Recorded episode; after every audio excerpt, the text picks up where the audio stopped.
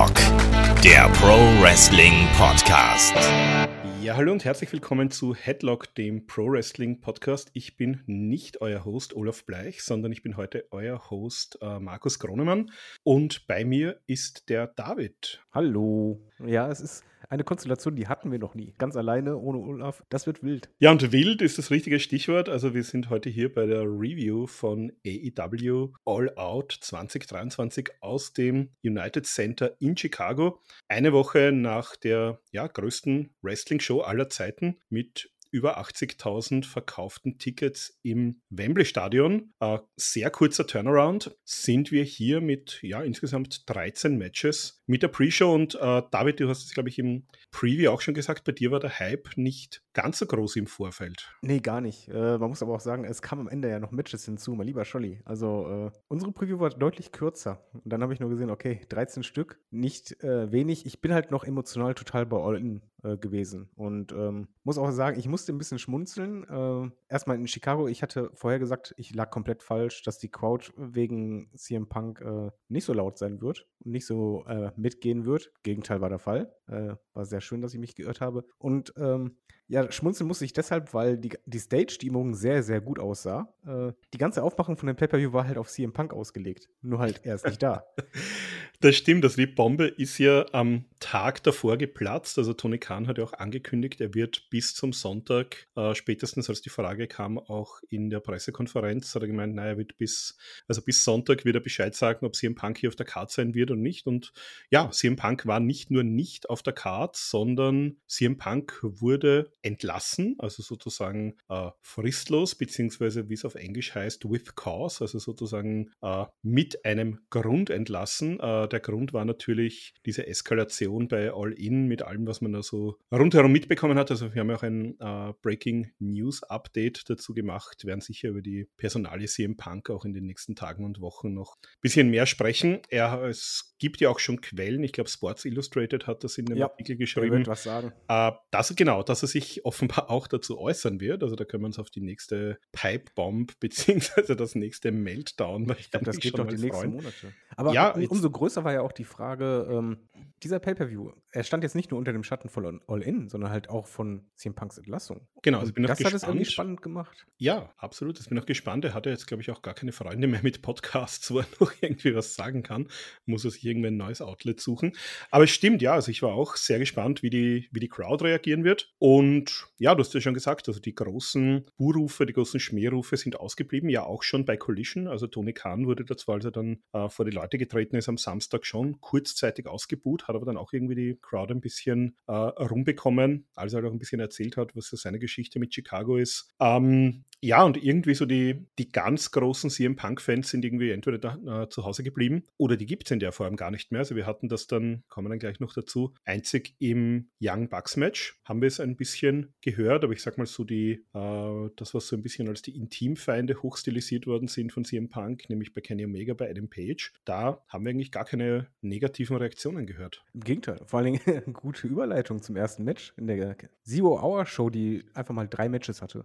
Genau, und da ging es gleich los, also starten wir gleich mal rein. Äh, und zwar wie schon bei, äh, ich glaube, das war ja bei All In 2018, also beim, beim ursprünglichen All In gab es das ja auch schon, die Over the Budget Battle Royale, in dem Fall die Over the Budget Charity Battle Royale. Ähm, 20 Wrestler sind aufeinander getroffen und sozusagen der Preis waren 50.000 Dollar für einen guten Zweck. Ähm, da haben wir zunächst mal gehört, die ähm, Mogul Embassy, die sich das sozusagen gleich mal dem, dem eigenen Zweck und der eigenen Charity zugeführt hätten. Ähm, die sind es dann doch nicht geworden. Also äh, wir können uns mal die, die wichtigsten Namen durchgehen. Also wir hatten Adam Page äh, mit drin, wir hatten sozusagen die ganzen ja, Ex-JES-Leute eigentlich drinnen, wir hatten die Best Friends drin, äh, eben wie gesagt die, die Mogul Embassy war mit dabei, Scorpio Sky war mit dabei, Wir hatten Äh, Tony Nies ganz kurz dabei. Tony Nies war ganz kurz dabei, der sich ein bisschen über die Fans in Chicago äh, lustig gemacht und ist dann gleich mal rausgeworfen worden. Ja, ein paar Luchadores hatten wir dabei, Sean Spears, äh, Aussie Open, also eigentlich so alle Namen, die wir so in letzter Zeit ein bisschen auch gesehen und gehört haben, die hier eben nicht auf der Maincard waren. Ja, und äh, müssen wir, glaube ich, nicht länger machen, als es ist. Also Adam Page hat sich hier letztlich durchgesetzt, äh, war zum Schluss sozusagen 2 zu 1 noch mit der Mogul Embassy drin. Äh, Brian Cage hat er dann letztlich äh, eliminieren können mit einem Dead Eye. Äh, vorher, ich glaube, noch Bishop Kaun mit einer Lariat yep.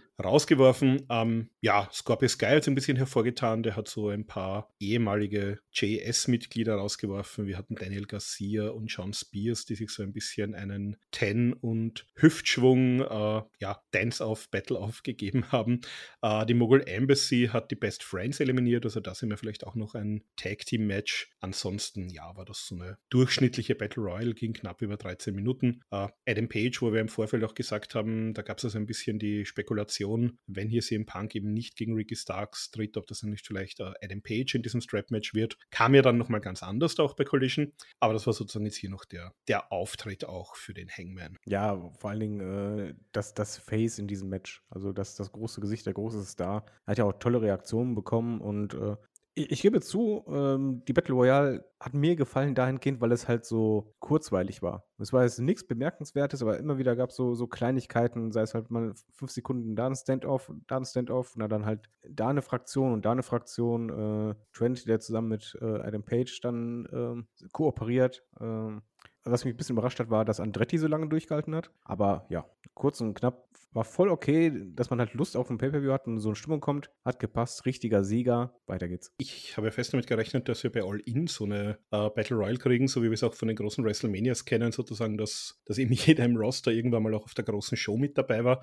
Haben wir dort nicht bekommen. Dafür eben jetzt hier in Chicago und ja, war völlig in Ordnung, kurzweilig, nett anzusehen. Äh, wahrscheinlich der sinnvollste Sieger, also mit Adam Page, den hat man ja fast ein bisschen vernachlässigt in letzter Zeit. Der war jetzt hier natürlich auch bei der, bei der Elite wieder dabei. Aber sozusagen der große Singles-Push, äh, den haben wir jetzt in letzter Zeit nicht gesehen. Also schauen wir mal, ob es für den Hangman da auch mal wieder ein bisschen mehr Spotlight geben wird in nächster Zeit. Ja, dann ging es weiter. Six Women Action. Da hatten wir Hikaru Shida, Sky Blue und Willow Nightingale gegen Athena, also die Ring of Honor Women's Champion, Diamante und Mercedes Martinez. Und mit dabei jetzt noch, das hat man bei Ring of Honor ein bisschen aufgebaut, diese Story. Uh, Billy Starks ist jetzt sozusagen ein bisschen das Anhängsel von Athena. Und ja, da waren eigentlich auch ihre Partnerinnen zu Beginn nicht ganz so begeistert davon.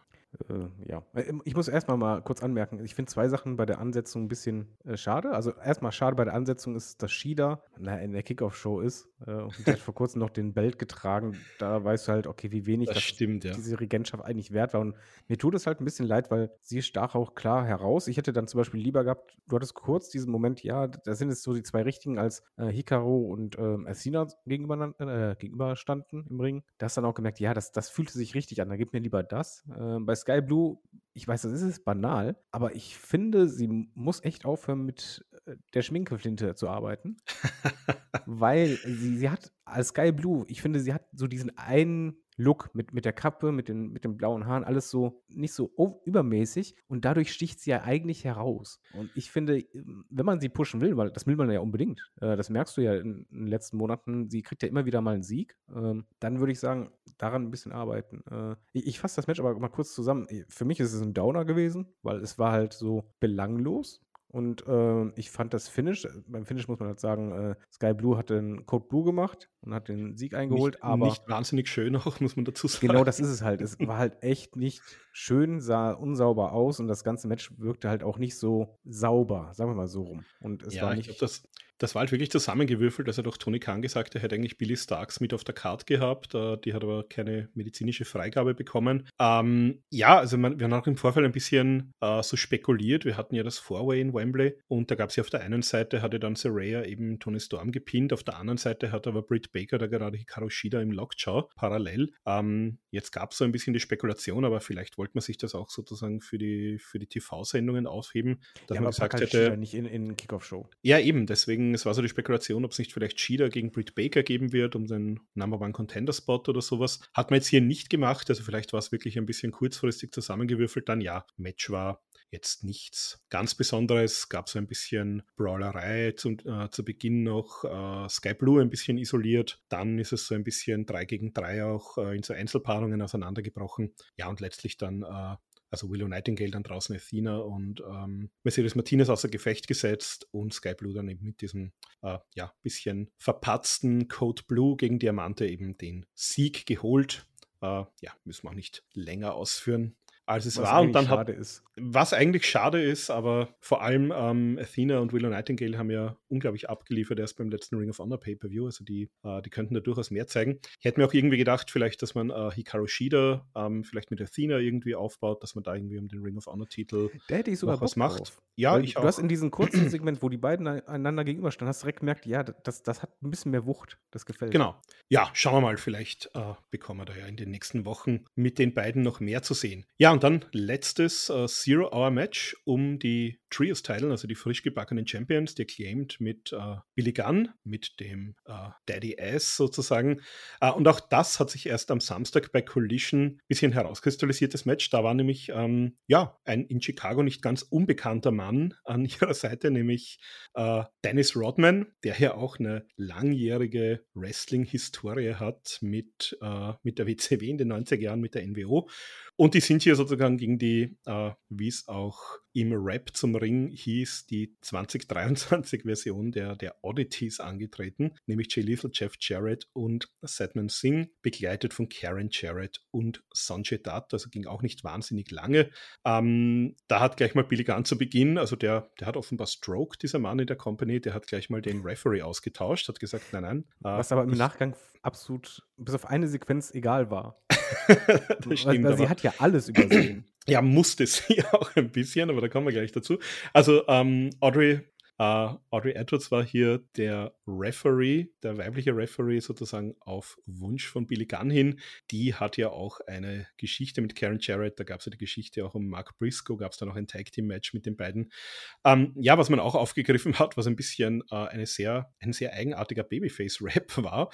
Um, ähm, das habe ich auch mehrfach gehört, als man dann Dennis Rodman angekündigt hat. Um, es wurde auch gerappt über dessen Freundschaft zum nordkoreanischen Diktator Kim Jong-un tun. Ähm, ja, Dennis Rodman war dort öfter, äh, setzt sich ja offenbar für den Weltfrieden ein und ja, ist, ist offenbar regelmäßig in Nordkorea zu Gast. Also ich weiß nicht, ob das in den USA so der große Babyface-Move ist, aber sei es drum. Äh, Egal, ja. Hauptsache, der kriegt die Gitarre in die Hand gedrückt. Äh, genau, also das war eigentlich auch die Quintessenz von dem Match. Also da ist nicht wahnsinnig viel passiert, ging auch in knappe sechs Minuten.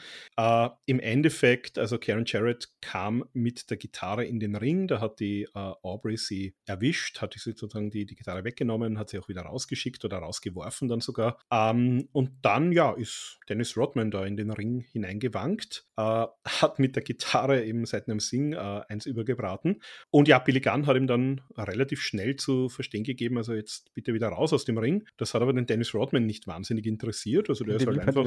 In der, in der Ringecke einfach stehen. Ja, der ist einfach stehen geblieben mit Gitarre in der Hand und, und ja, Aubrey äh, hat sich dann umgedreht, hat sozusagen die Gitarrenstücke gesehen, hat hier Dennis Rodman mit der Gitarre in der Hand gesehen, konnte da aber auch nicht mehr wahnsinnig viel machen. Das sah schwierig aus. Ja, war, war ein bisschen eigenartig. Äh, ja, seit einem Sing zumindest war dann nicht der, der den Pin eingesteckt hat, der ist dann aus dem Ring raus. Und es gab dann ja einen Famous Arrival Mic Drop gegen Jay Lethal, also der musste sich hier sozusagen äh, pinnen lassen in diesem kurzen Match. Äh, ja, und sie war, haben zu viert gezissert. Und sie haben zu viert gesissert, genau. Das ist noch das Allerwichtigste. Also vielleicht äh, kann er das mitnehmen nach Nordkorea. Vor allem äh, Nordkorea hält ja immer noch den Rekord der größten Wrestling-Shows, damals 1995, ich glaube, angekündigt mit 150 und 170.000 Leuten. Die allerdings haben nicht bezahlt, die wurden dort einfach von der Regierung hingekarrt, äh, unter Androhung von Gewalt, glaube ich. Ähm, ja, vielleicht geht ja Dennis Rodman wieder mal nach Nordkorea, erzählt hier von der großen Wrestling-Show und vielleicht das ist bekommen dann hier 200.000 äh, mit Billy Gunn. Also ich, ich gebe zu, ich hätte ähm, bei der Zero Hour, ich, ich fand das Match okay, es war halt nur einfach unfassbar kurz. Um, ich hätte lieber die, die Battle Royale äh, gehabt, kurz vor Pay-Per-View-Beginn. Weil ich fand, äh, so Battle Royale hat, hat bei mir Bock gemacht, äh, das Frauenmatch leider nicht. Und das Match hier das würde ich halt so bei der Weekly nehmen, aber bei einer Kickoff-Show brauche ich das nicht. Ja, das, das wäre so ein Rampage-Main-Event gewesen vielleicht. Also ich habe es mir auch gedacht, ich habe es live geguckt und ich glaube, da ging es, da war es so 1.45 Uhr ungefähr, als das Match in den Ring ging. Da habe ich gedacht, hm, das müssen sie sich aber schon ein bisschen beeilen, weil ich habe schon gedacht, da wird sicher irgendein Dennis Rodman-Involvement oder was geben. Äh, sind dann auch ziemlich knapp vor Pay-Per-View-Beginn auch wirklich erst fertig geworden. Ja, also bin ich bei dir. Ich kann mir vorstellen, dass man vielleicht noch den, den Dennis Rodman da irgendwie äh, zeigen wollte, um vielleicht noch ein paar Leute äh, dazu zu bewegen, den PPU doch noch zu kaufen, die da vielleicht extra noch kurz vor knapp dann eingeschalten haben. Aber ich bin schon bei dir, also so der, äh, der Adam Page-Sieg wäre hier wahrscheinlich vom, vom Flow her äh, das ja, bessere Ding gewesen. Von der Stimmung her, aber was Stimmung hast du besseres Match gehabt als das halt das Tag Team Championship Match um die Ring of Honor Tag Team Champion Belts. Äh, ich finde die Ansetzung brutal gut, weil du hast ja gemerkt, die, die Crowd, die, die, die Halle ist explodiert. Also die hatten ja sowas von Bock drauf. Ja, absolut. Also das haben wir auch in Wembley schon gesehen. Da war es ja auch das erste Match äh, in der Zero Hour dort noch.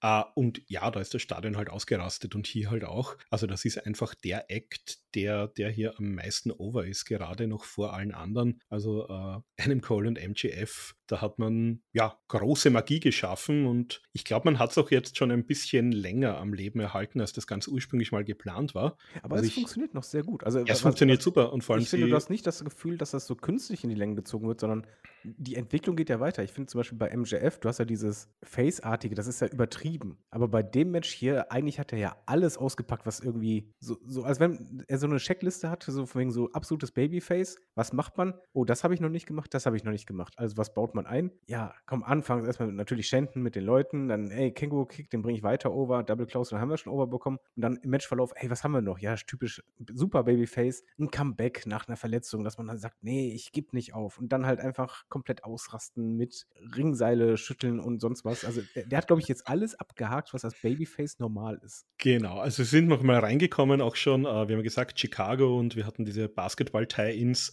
äh, sind auch hier reingekommen mit einem neuen äh, von den Chicago Bulls und vor allem von Michael Jordan zu seiner Zeit bei den Bulls inspirierten äh, T-Shirt. Also auch das äh, gibt es jetzt natürlich im Shop zu kaufen, wird auch wieder ein bisschen Sieht Kohle in den Laden aus. bringen. Ich hab's mir, ich, ich war tatsächlich ein bisschen angepisst, äh, dass das jetzt erst rauskam. Ich hätte es mir wahrscheinlich in Wembley gekauft, wenn sie das schon verkauft hätten.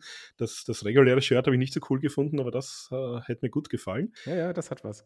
Ja, also ging gleich mal los. Äh, hätte relativ schnell schon auch hier den Double Close Line geben können. Da hat ähm, Alex Reynolds gerade noch sozusagen äh, John Silver aus dem Ring gezogen. Ja, dann auch MJF, da haben hat er kurz gesagt, also Reynolds war einer seiner Trainer. Ähm, hat dann einen Sportsmanship-Chant gestartet. Das ist aber dann in einem ja, Augenstich eigentlich geendet. Und dann gab es eben hier den ersten großen Spot. Also Evil Uno lenkt draußen auch den Referee ab und äh, Alex Reynolds mit einem Chairshot gegen den Nacken. Und den Nacken hat er sich ja sozusagen auch beim Match gegen Adam Cole bei All In verletzt. War ja dann auch beim Media Scrum, ist entsprechend hier mit, mit Eis gesetzt. Und wir haben es bei Dynamite, glaube ich, kurz gesehen, auch diesen Ausschnitt.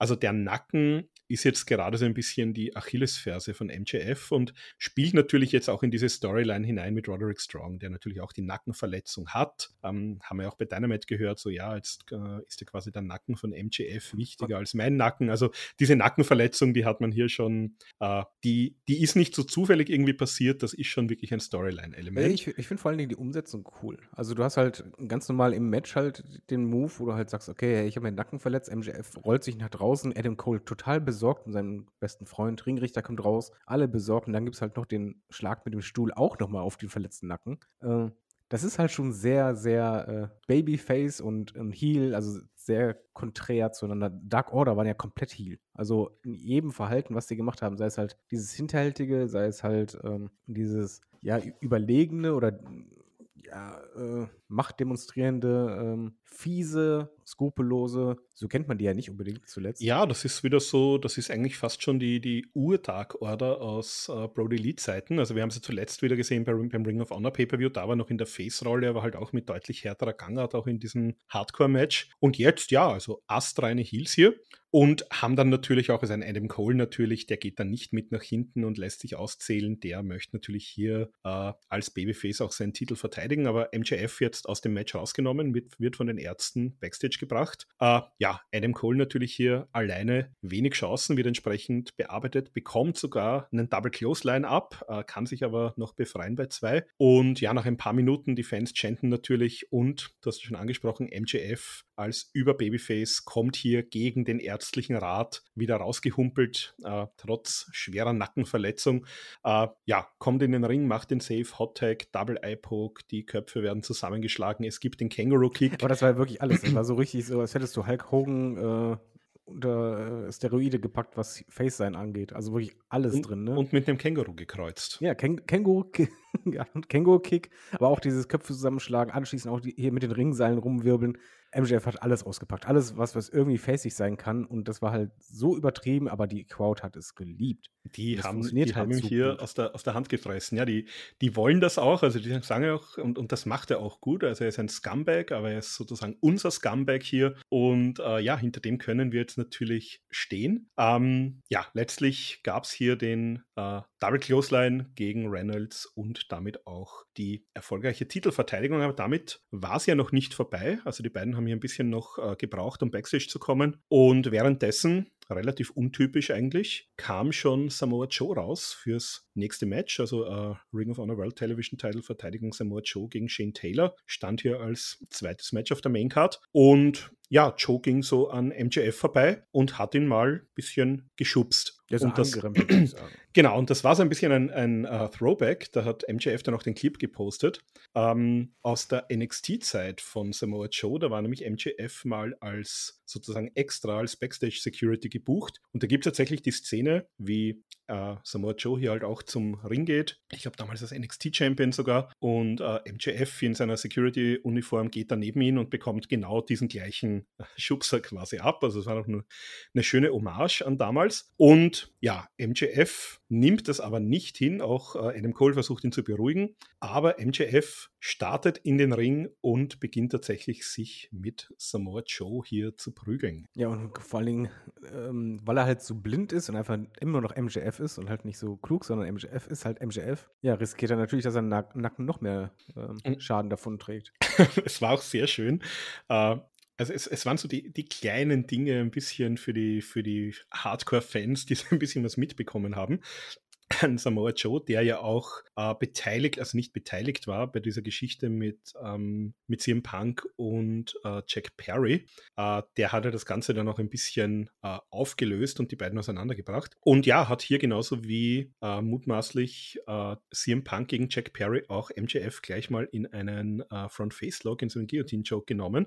Und ja, das ist natürlich, also so ein bisschen das, das Augenzwinkern vielleicht in Richtung der Fans, die das, die Geschichte mitbekommen haben aber natürlich auch so eine Aktion, die natürlich auch nochmal auf den Nacken geht. Also hier vorne äh, ordentlich zupackst, auch äh, die, die Hand hier um den Nacken schlingst, dann kann man das natürlich entsprechend äh, auch so darstellen. Und ja, werden wir wohl in irgendeiner Form Samoa Joe gegen MJF sehen, beziehungsweise es startet ja am Mittwoch bei Dynamite auch ein Turnier um einen neuen Nummer 1 Herausforderer. Da hat ja auch Roderick Strong schon angekündigt, dass er dabei sein wird. Kann mir vorstellen, dass auch Samoa Joe dabei sein wird. Oder der neue Pay-Per-View, Wrestle Dream, am 1. Oktober. Ja, wobei ich glaube, man hat schon angekündigt, ähm, dass das Finale oder das, das Titel, ich weiß nicht, ob es das Finale oder das Titelmatch ist, das wird es bei Grand Slam im Arthur Ashe Stadium geben. Ich glaube, dass es das Titelmatch sogar ist. Ähm, jedenfalls war Samoa Joe ja auch derjenige, der Roderick Strong verletzt hat. Das heißt, vielleicht stehen sich auch die beiden irgendwie im Turnier äh, gegenüber. Wird natürlich auch nochmal in diese Storyline mit reinspielen. Äh, ja, apropos Storyline, ähm, das kann ich schon mal vorwegnehmen. Ich fand bei der Card, es gab ja wenig Aufbau, aber die haben verdammt viel Storylines eingebaut in die Matches, beziehungsweise im Nachgang. Ja, also lustigerweise genau das, was wir uns eigentlich alle von All In erwartet hätten, dass wir gesagt haben, es gibt hier viele Storylines, die eben äh, All Out aufbauen. Ist man hier den anderen Weg gegangen? Also es gab bei All In eigentlich so gut wie keine Stories. Ein, zwei Geschichten haben wir ein bisschen aufgebaut. Ähm, genau, wie du sagst, hat hier jetzt aber einige ja, Details eingestreut, wo wir wahrscheinlich in den nächsten Wochen bei Dynamite und bei Collision ein bisschen was ernten können von dem, was jetzt also, hier apropos, gesehen bevor wir zum nächsten Match kommen. Äh, das Match, wie fandest du das? Daumen hoch, Daumen runter, Mittel? Ja, war, war ein lustiges, solides Tag Team Match. Also es haben ja viele Leute im, im Vorhinein gemeint, man kann doch nicht hier den, den World Champion MGF in ein Ring of Honor Tag Team Titelmatch gegen die Dark Order stellen. Äh, haben auch einige Leute gemeint, warum denn nicht zumindest gegen Kingdom? Da gibt es ja auch die Storyline dazu. Äh, Finde aber, das hat man ganz gut gelöst, also vor allem auch mit dieser Nackenverletzung. Und im Nachhinein muss ich sagen, hat mir das eigentlich sehr, sehr gut gefallen, das Match. Ja, also ich hatte richtig Spaß. Äh, 14 Minuten ging schnell rum. Äh, es, es, war unterhaltsam. Die Crowd ging halt auch richtig mit, muss man auch einfach sagen. Das, das hebt das Match ja nochmal an. Es war jetzt nicht spektakulär, aber ich fand halt auch Dark Order sahen dabei gut aus. Ich hatte Spaß, anders als beim nächsten Match.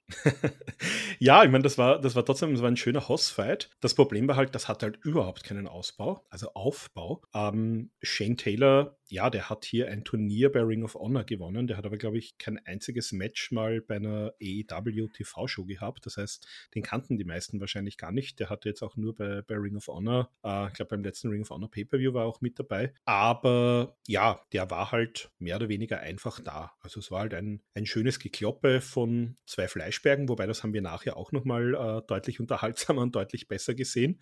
Ähm, ja, hat sich zum, zu Beginn ein bisschen durchgesetzt äh, mit einem Lariat, dann gab es draußen einen Brawl. Joe dann zurückgekommen mit dem Enzo Igiri, mit seinem Elbow Suicida. Äh, dann hat Shane Taylor nochmal kurz übernommen und dann gab es eigentlich einen Lariat von Joe und den Kokina Klatsch und die Geschichte war eigentlich gegessen nach äh, knapp über sechs Minuten. Also das war mehr, glaube ich, wirklich dazu da, um diesen, diesen Engel mit äh, MJF und Joe zeigen zu können. Ja, als dass das jetzt irgendwie das. Dann mach irgendwie, dass er zum Kommentatorenpult runtergeht oder sonst irgendwas, aber das Match, ich fand, das hätte ich nicht gebraucht. Also ich, ich fand halt mit Shane Taylor konnte ich vorher nicht viel anfangen. Bei der Crowd hast du auch gemerkt, die anderen auch nicht. Äh, und wir haben ja zwei Big Man-Matches auf der Card. Und ich fand ja, das hier, das war halt so richtig, bring es bei einer Weekly und ich finde es da auch nicht super. Also das war so, ja, irgendwie okay, aber war ich wirklich drin? Nee. Es gab halt sehr viele Schläge, Schläge, Schläge, sehr viele Schläge. Aber es ist halt irgendwie, das, das fühlte sich auch nicht wie ein Championship-Match an. Ja, also ich glaube, man hätte Shane Taylor halt so wirklich zumindest mal bei, bei Dynamite oder bei Collision zumindest in einem Match zeigen müssen, als, als ziemlich dominanten äh, Gegner von Joe, weil ich glaube, so ist er halt den meisten einfach irgendwie vorgeworfen worden und du dachtest halt so, okay, ist halt ein Typ, ja. ja, aber Joe allein reicht mir nicht. Also ich gebe zu, dass ich hätte nichts dagegen gehabt, wenn man das weglässt. Es war einer meiner, meiner Downer auf der Card. Ja, also ganz im Gegensatz zum nächsten Match, da ging es nämlich dann um den äh, TNT-Titel äh, äh, Luchasaurus beziehungsweise äh, Christian Cage, der sich ja eigentlich als TNT-Champion bezeichnet, aber der Titelträger ist natürlich der Luchasaurus und der ist hier auf Darby Allen getroffen, begleitet von seinem ja, langjährigen Freund und Protégé äh, Nick Wayne und da muss ich sagen, dieses Match hat mich schon deutlich, deutlich mehr unterhalten als das vorhergehende Titelmatch.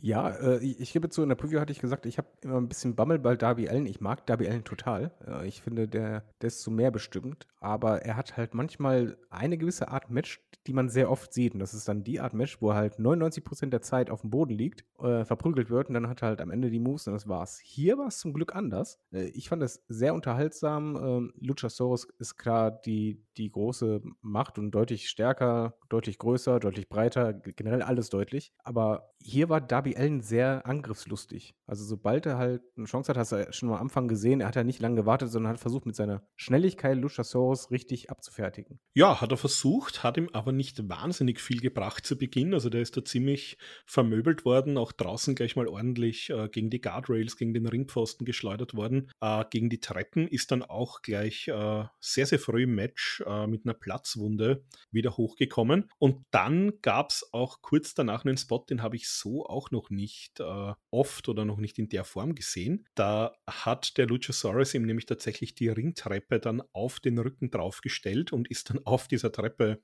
äh, ja, hochgelaufen. Also ich weiß nicht, wie man diesen Spot workt. Das hat schon so ausgesehen, als ja, hat das tatsächlich das, das muss, ich, Schmerzen verursacht. Äh, vor allen Dingen, es, es, war ja auch noch ein logischer Spot, weil Luchasaurus ist ja durchgehend auf den Rücken gegangen bei genau. Darby Allen. Und dann hast du halt Darby Allen, der hat Rückenschmerzen. Was machst du? Hey, ist eine Treppe drauf und ich steig noch drauf. Und das war richtig beim Publikum dieses Oh gehabt, weil auch Luchasaurus das so langsam gemacht hat. Das haben sie schon gut verkauft, auch so gut verkauft, dass du halt auch als Fan komplett immer mehr, äh, ja, du stehst ja eh hinter Darby, aber du hast halt mit, ihm mitgefiebert. Genau, also es war auch eine, eine Geschichte, die man halt auch von All All-In mitgenommen hat, dass eben der Rücken entsprechend angeschlagen ist, war auch entsprechend getaped. Also da hatten wir bei All-In ja auch die Spots, wie er da den Coffin Drop auf diesen Sarg drauf gemacht hat und so. Also das, das nimmt man ihm auf jeden Fall problemlos ab, dass dieser Rücken angeschlagen ist.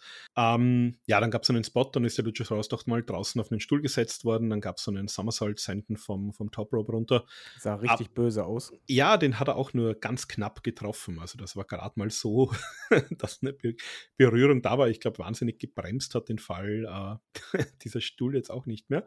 Äh, ja, und dann war es eigentlich schon ein bisschen die Luchasaurus-Show. Äh, also dann gab es mal einen, einen Torture-Rack, der ist zwar noch in so eine Crucifix-Bomb gekontert worden, äh, einen, einen Coffin-Drop-Versuch, der ist aber auch in den German Suplex, der auch ziemlich auf den, auf den Kopf ging. Das sah auch gelaufen. also böse das, aus. Äh, apropos, das haben wir diesen Pepper wie öfters, dass irgendwie eine Aktion auf den Kopf ging, wo ich dachte, aua, das, das kann richtig schief gehen. Ich habe da auch ein paar Mal laut aufgeschrien beim Schauen, ja.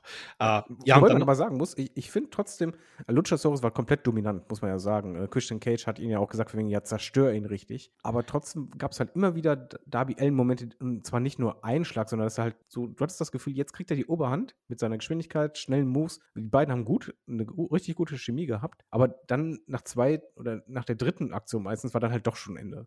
Aber das fand ich trotzdem gut, dass du immer diese kleinen Hope-Spots hattest, die ein bisschen länger gingen als normalerweise bei Darby Allen. Genau, also es war nicht so das ganz klassische äh, Big Man, Little Man äh, Match, aber man hat das schon sehr gut gemacht, dass er da auch immer wieder sozusagen seine, seine Hope-Spots auch hatte. Ja, und dann hat es mal äh, außerhalb des Rings sozusagen mit, mit Teil 2 der Story äh, begonnen. Da wollte nämlich, dass er der Christian Cage dem Nick Wayne schon im Vorfeld mitgegeben hat. Er hat gemeint, er soll sich ein Handtuch mitnehmen, damit er sozusagen das Handtuch werfen kann. Äh, das wollte er jetzt hier nicht machen. Dann Darby Allen jetzt auch wieder hier, äh, kurzer Moment, wo der Luchasaurus ihn gerade nicht vermöbelt hat. Was macht Darby Allen? Er wirft sich natürlich wie ein Geschoss aus dem Ring raus gegen äh, Christian Cage, also hat den mal sozusagen ja, von der Bildfläche gewischt. Ähm, dann gab es so einen kleinen Moment, äh, nämlich ein Avalanche Code Red gab es dann. Und da hat Luchasaurus tatsächlich nicht rechtzeitig äh, rausgekickt. Also ich weiß nicht, ob er da irgendwie den, den Count nicht mitbekommen hat oder Aber was passiert ist. Ja, der, der Referee hat dann sozusagen den, den Count gestoppt. Das hat jetzt natürlich die, die anwesenden Fans nicht wahnsinnig äh, happy gemacht. Und ja, Christian Cage sich währenddessen wieder erholt und hat Darby Allen dann sozusagen vor die Wahl gestellt. Also er hat dann Nick Wayne am Boden gehabt, äh, einen Stuhl darunter, einen Stuhl auf dem Kopf und wollte dem so einen One-Man-Concerto verpassen. Ja, vor, und, vor allen Dingen muss man ja sagen, Darby Allen hat es geschafft, im Laufe dieses Matches endlich mal die Oberhand richtig zu haben. Genau. Ausgerechnet in dem Moment, wo du wirklich denkst, okay, jetzt, er kann es machen, macht den Coffin Drop und das war es dann. Aber dann, genau, Freund und jetzt musste sich, genau, jetzt, genau, richtig. Jetzt musste er sich entscheiden, hat sich dann für seinen Freund Nick Wayne äh, entschieden und das war dann auch so der Untergang von Darby Allen. Also dann gab es zwei Tombstone Piledriver, Snake Eyes und so eine Lariat gegen den Nacken und die sah heftig aus. Die sah ziemlich heftig aus, ja. Da gab es ja übrigens auch vor kurzem dieses, äh, dieses Merkblatt ans Roster, dass eben solche Rapid Punches und Rapid Attacks, also gegen den Nacken, eigentlich verboten sind. Das heißt, ähm, hat man sich wohl auch so ein bisschen ein, ein Okay vorab nochmal geholt äh, für diesen Spot, aber das sah ziemlich heftig aus. Und ja, äh, blieb dann natürlich auch nicht dabei. Also äh, dann sollte es den Concerto gegen Darby Allen geben. Da hat man auch noch äh, Nick Wayne dann in den Ring reingezerrt. Der sollte sich das aus nächster Nähe ansehen. Und dann kam so ein bisschen, ja, die, die C-Garde irgendwie zum Ring. Der Lockerroom. Ja, der, der Locker Room, das waren so äh, Sean Spears, Charlie Bravo, Sean Dean, äh, Action and Ready, Ethan Page, Trent Barretta, ein paar andere noch, äh, die sozusagen dann hier den, den Save gemacht haben, um hier auch dem guten Darby Allen den Nacken und das Leben zu retten. Aber auch hier wieder es ist für mich halt so zusätzliches Storytelling, wo du einfach sagst, okay, der, der ähm, Locker Room stellt sich jetzt mal langsam gegen diese Aktionen von Christian, die halt unter aller Sau sind. Im Übrigen ganz dicken Daumen nach oben für den Fan, der halt, während Christian vor ihm stand, im Hintergrund einfach das Phase auf Sehe-Plakat hochhielt. äh, das war großartig. Nee, ich, ich fand's sehr cool. Vor allen Dingen, es, es hat halt ähm, Darby Allen null geschadet, weil es war einfach dieser Moment der Menschlichkeit, die er halt hat, anders als Luchasaurus. Ähm, der hält weiter den TNT-Champion, auch wenn Christian das sagt. Christian ist es der noch bösere Heel, also das, das macht er immer weiter und äh, mal schauen, wie es da weitergeht. Ich glaube, der Drops ist da noch nicht gelutscht. Nein, also ich kann mir vorstellen, dass das zu einem äh, Christian Cage gegen Nick Wayne-Match führen würde. Ich hätte auch nichts dagegen, wenn vielleicht, äh, also ich bin ja ein großer Verfechter von, von Nick Wayne und glaube, dem steht eine ganz, ganz große Zukunft bevor. Also vielleicht ist es ja auch Nick Wayne, der sich hier den TNT-Titel irgendwann mal sichern kann. Äh, vom Luchasaurus, schauen wir mal. Ansonsten, du kannst jetzt mal äh, zum Beispiel so ein John Spears Match oder so irgendwas schon bringen bei einer, bei einer der TV-Shows. Also äh, von, diesen, von diesen Leuten, die hier den Safe gemacht haben, da kannst du auch ein, zwei Matches wahrscheinlich noch herausschlagen für die nächsten äh, TV-Shows. Ja, wo es äh, weniger Menschlichkeit gab, weil du das angesprochen hast, das war unser nächstes Match. Aber Fleisch. Ja, der, der Meat-Fight, äh, Miro gegen Powerhouse Hobbs hatten wir da. Und Ja, be bevor du jetzt weitersprichst, ich muss es vorwegnehmen, das Ding hat mich am meisten überrascht. Ja. Ich hatte nicht richtig Bock drauf, weil du halt weißt, okay, hm, kann schon mal ein bisschen monoton werden. Hab dann im Podcast gesagt, in einem Preview, wird hoffentlich ein richtig kurzes Match, aber mit viel Zerstörung. Es wurde ein richtig langes Match, aber holy shit, hat das Spaß gemacht. Also ich habe mir auch eher sowas vom Kaliber Samoa Joe Shane Taylor erwartet und ja, bin auch sehr positiv überrascht worden. Also man hat das ein bisschen auch, äh, war schon noch eine längere Geschichte. Die hatten ja auch äh, ganz zu Beginn von der Zero Hour bei All In sogar ein kurzes Aufeinandertreffen da im Ring mit dieser Vertragsunterzeichnung. Äh, ja, haben sich das aber auch bei, bei Collision dann nochmal ein bisschen geprügelt und da dachtest du halt so, okay, das sind halt die, die großen fleischigen Männer, die sich hier ein bisschen auf die Schnauze hauen werden. Das haben sie auch gemacht. Also äh, Big Meaty Man slapping meat und wir hatten Chen, slap that meat, this is meaty, meat forever, holy Meat meat. Forever war am besten. aber auch bei jedem Schlag, dieses Meat, man, die, die Crowd ist, glaube ich, nicht nur mitgegangen von wegen, wir machen Spaß, sondern das Match war gut. Das Ja, war halt absolut. wirklich dieses ähm, zwei auf absoluter Augenhöhe miteinander. Und die Frage, wer ist eigentlich stärker? Wir hatten in der Preview zum Beispiel Riesenprobleme, vorher zu sagen, wer da gewinnt. Und genauso war es halt auch im Match. Also es war ja wirklich dieses Kräftemessen, ich- gebe dir jetzt einen Schlag, jetzt gibst du mir einen Schlag. Okay, das wäre 0815. Aber es gab halt immer wieder im Laufe der, der Matches, äh, der Matchzeit, irgendeinen Move, den einer gemacht hat, der andere hat dann versucht, denselben zu machen. Oder hat dann einen Move ge- gemacht, der halt noch stärker war. Also wenn du jetzt halt ähm, so einen German Suplex von, von Powerhouse Hobbs oder so siehst, da war schon Wumms hinter. Und Miro wirkte sogar fast so in der ersten Hälfte, als wäre er der Unterlegene von der Kraft her. Ja, also du hattest halt immer wieder so Sachen, entweder äh, sie haben beide die gleichen Sachen versucht und es hat nichts funktioniert und dazwischen hattest du halt mal so einen, einen Holy Shit-Moment, wie so einen Overhead Belly-to-Belly von Hobbs und solche Dinge. Ähm, ja, äh, Miro dann mit dem äh, ersten Versuch des Game Overs wird aber hier, äh, kann ihn nicht durchziehen, wird hochgehoben in die Ecke geworfen. Dann gibt es mal den ersten äh, Spinebuster, der auch fast schon zum Sieg führt. Also das war ein, ein ganz, ganz Absolut knapper. perverser Spinebuster im Übrigen. ja, Also genau. mit welcher Wucht er den hochgeschwungen und dann auf die Matte geballert hat, mein lieber Scholli. Also das ist so der, ich glaube, das ist so der, der illegitime Nachfolger vom Arn Anderson Spinebuster aus den 80ern. Also ich glaube, mit einer ähnlichen Wucht äh, habe ich den selten erlebt. Also den, den, das ist auch absolut der Move für Hobbs. Ähm, ja, dann hat allerdings äh, Hobbs mal den, den Game Over versucht. Das hat Miro wiederum mit einem Spinebuster gekontert. Also man hat auch so ein bisschen auf die, äh, auf die Finisher des anderen gezielt. Ja, ging so, also über eine Viertelstunde, also ging schon ordentlich zur Sache. Im Endeffekt aber dann äh, Aber setzt Moment, sich. Moment, Entschuldigung fürs Ja. Unterbrechen. Übrigens, daran musst du dich gewöhnen. Wenn wir beide podcasten, ich unterbreche immer. Ja, das, das nehme ich hin.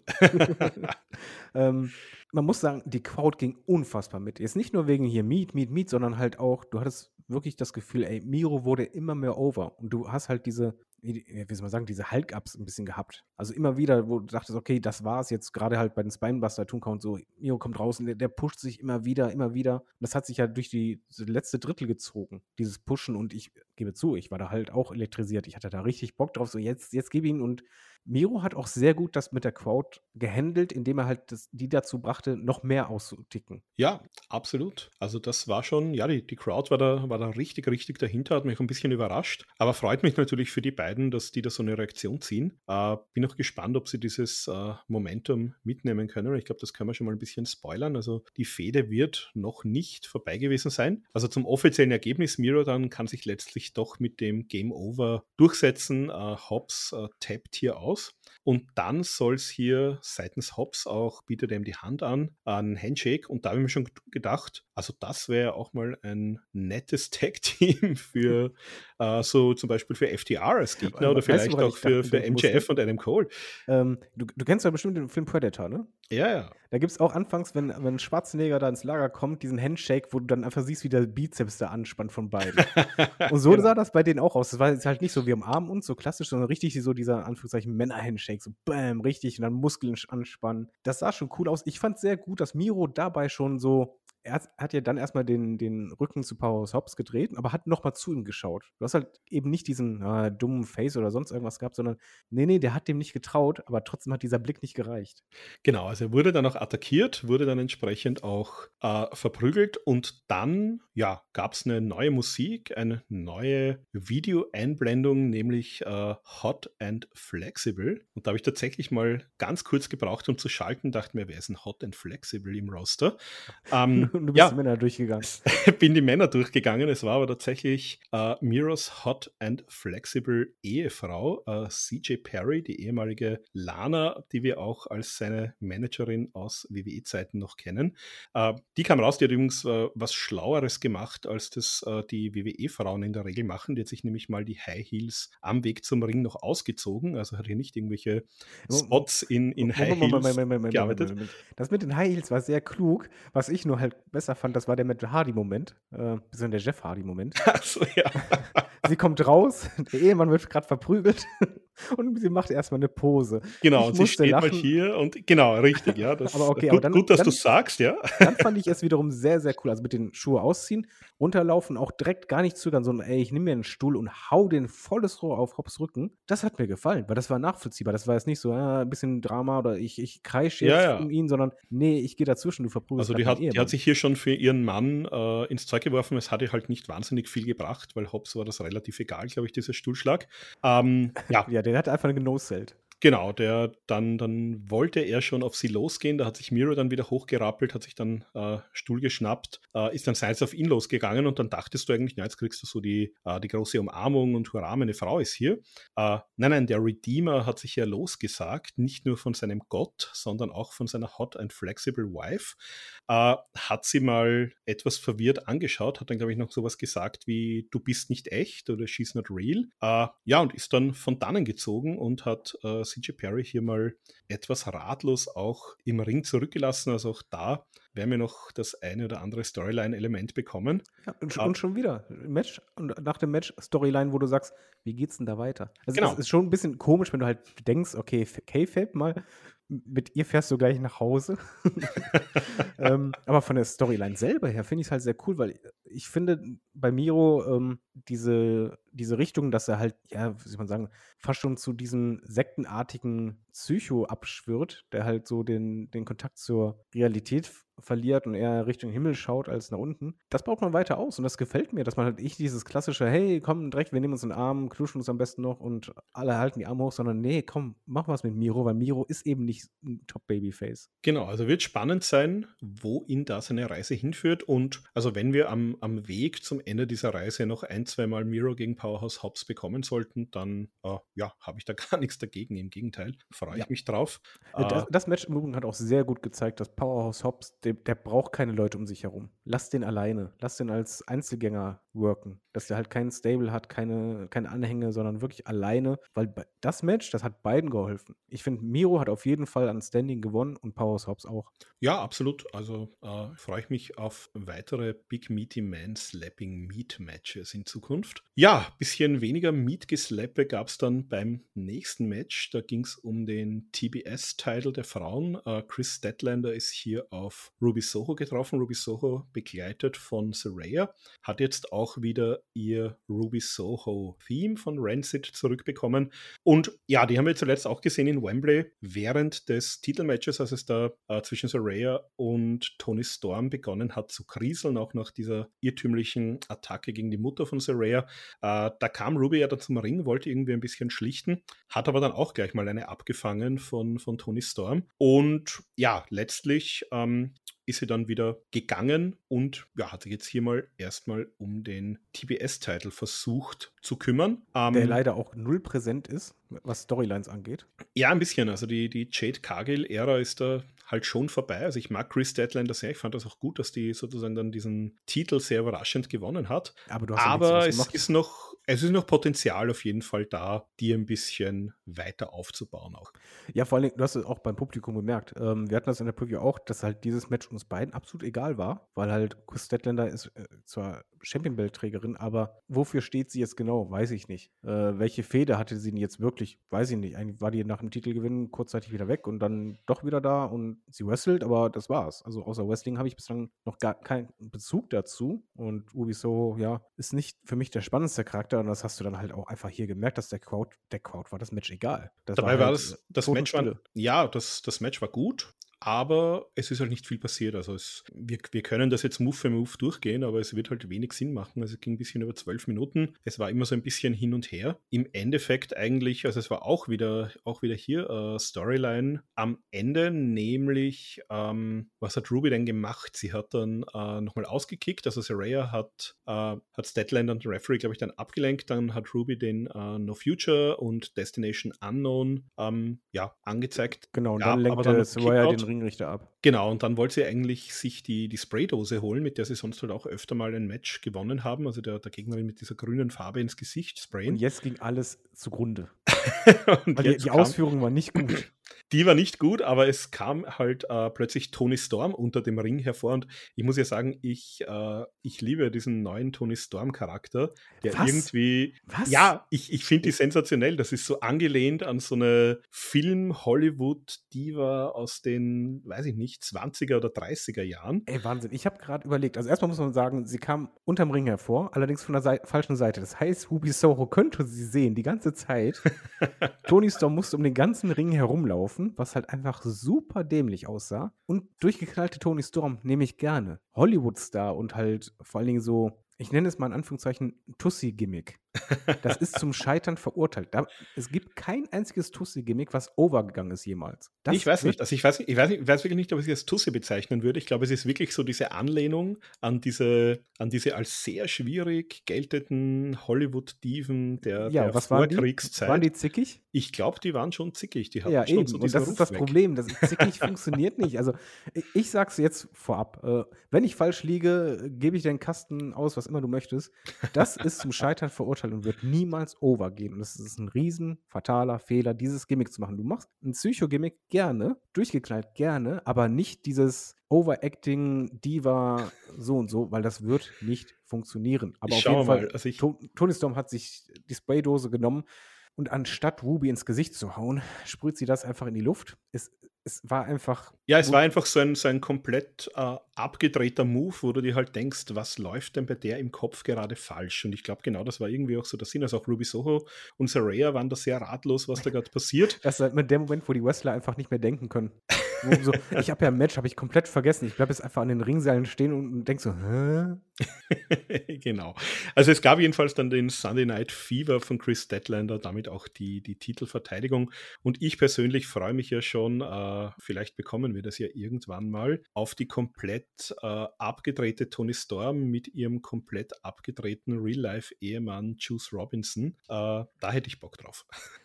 Aber schauen wir Meine Sorge ist ein bisschen, was, was mir bei den Outcasts auf den, auf den Keks ging. Ähm, es fing eigentlich gut an. Wo es dann direkt schon kaputt ging, war dieses L, dieses Loser, wo ich einfach nur denke, okay, ich denke die Bella Twins.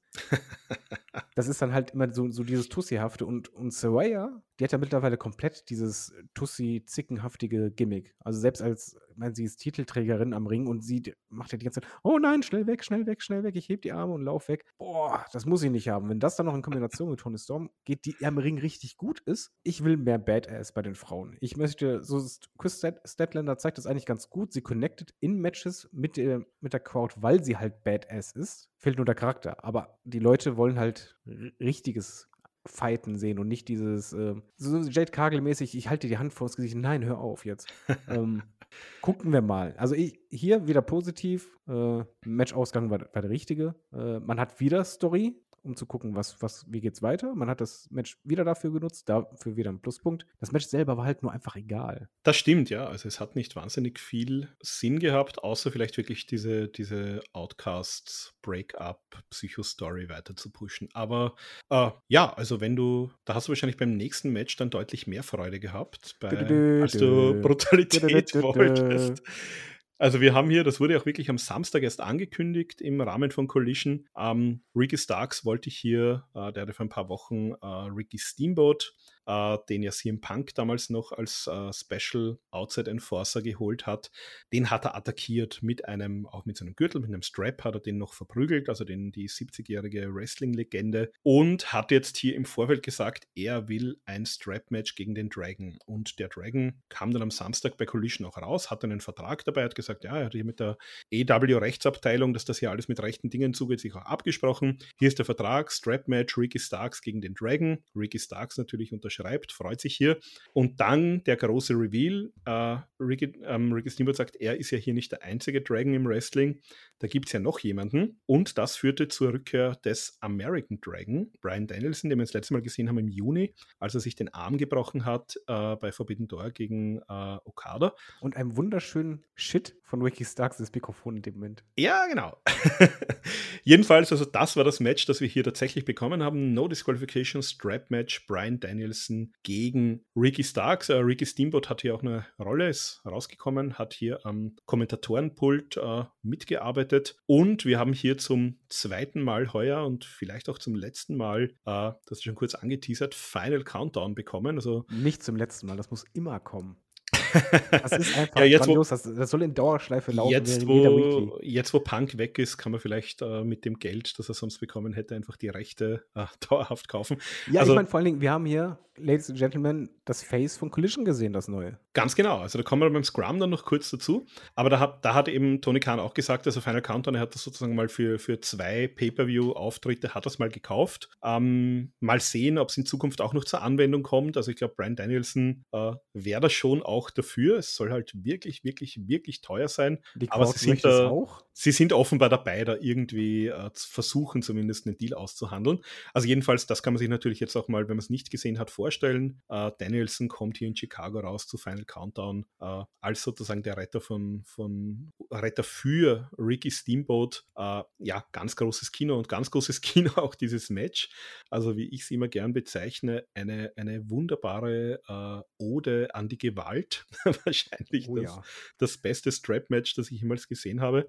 Das Match of the Night, meine lieben Damen und Herren, für mich. Das war fantastisch. Das, auch wie es schon losging. Es ging ja schon vor dem Ring äh, Glockenläuten los. Genau, also Brian, ähm, Brian sage ich, uh, Ricky Starks hier in bester Cody Rhodes-Manier auch so einen Weight-Belt um. Mit dem hat er dann gleich mal noch, bevor diese Straps auch wirklich angelegt waren, begonnen auf Brian einzuprügeln, hat ihn auch gleich mal mit der Schnalle erwischt und uh, Brian Danielson, uh, wahrscheinlich zu seiner eigenen großen Freude, blutet schon mal vor dem offiziellen Matchbeginn ordentlich von der Stirn weg. Ja, dann fand, fand ich im Übrigen richtig gut. Ich, ich hasse das immer, wenn man diesen ähm, Belt oder was auch immer das ist, um die Hand wickelt und dann zuschlägt, wo ich immer denke, ja, das ist doch gepolstert dann ist eigentlich noch weicher. Ricky Starks hat nicht nur mit, mit zugeschlagen, sondern ist so um die, um die Hand gewickelt, dass die äh, Schnallen, also die Schnallenspitzen, nach vorne gezeigt haben. Fand genau. ich super intelligent, nachvollziehbar. Ja, und Daniel Bryan hat halt gesuppt wie sonst was.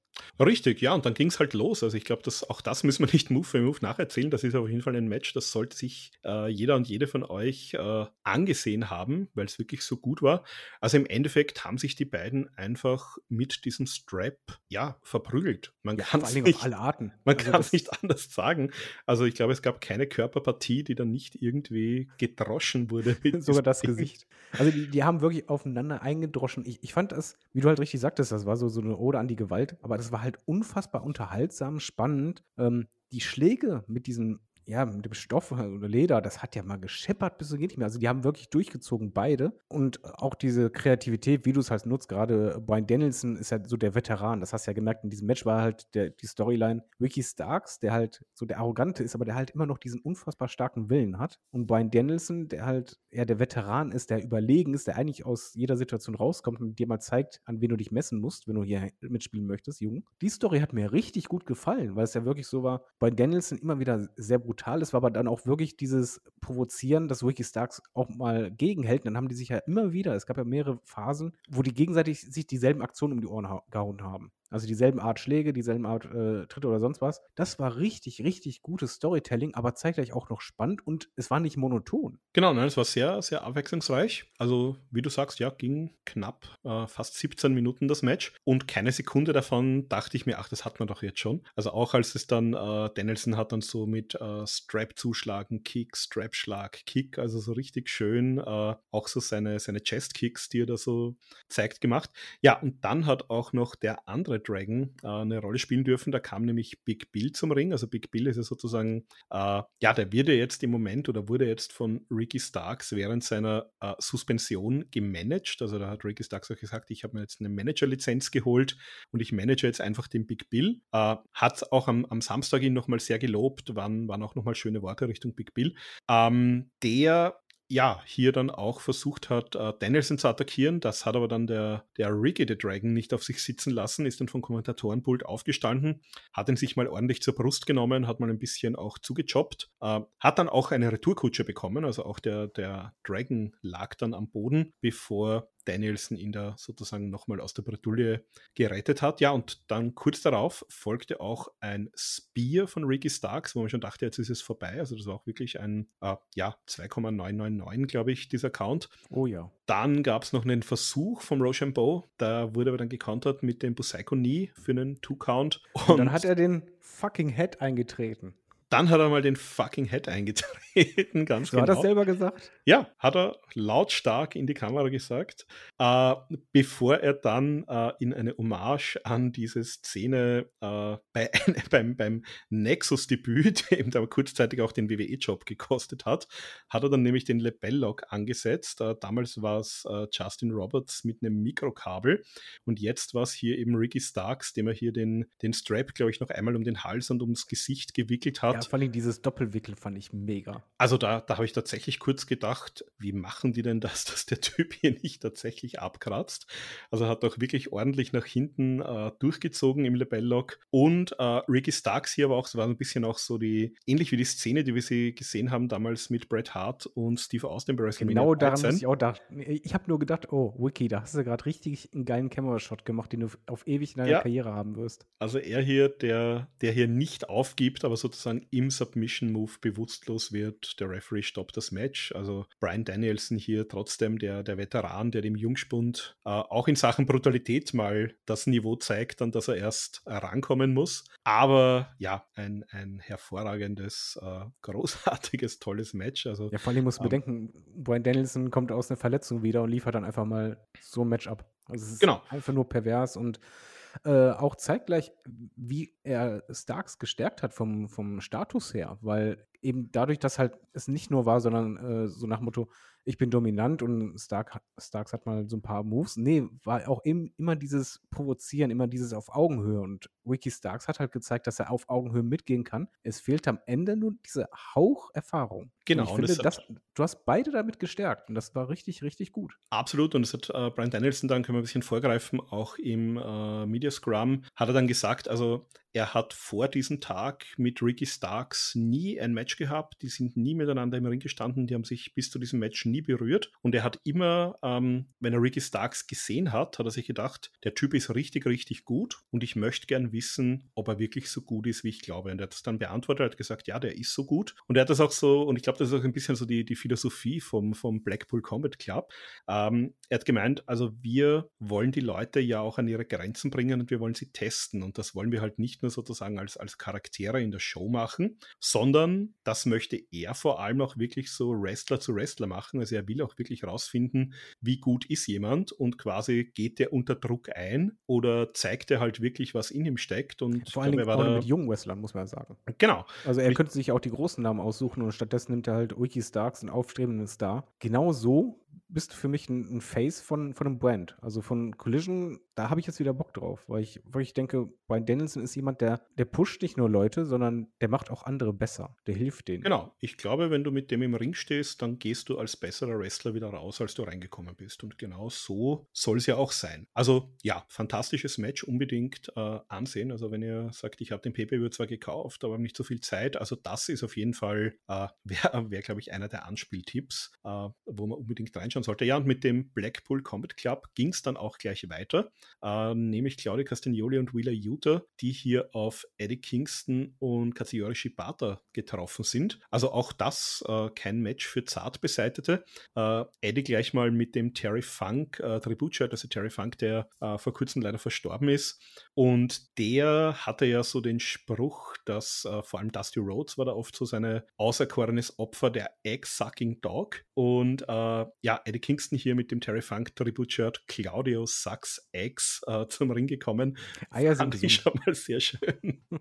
Äh, ich, ich muss mal vorwegnehmen, ich bin mit dem Match null warm geworden. Eigentlich hatte ich Bock drauf, weil ich fand, äh, die, die Geschichte um Claudio und Eddie, die ist ja richtig gut.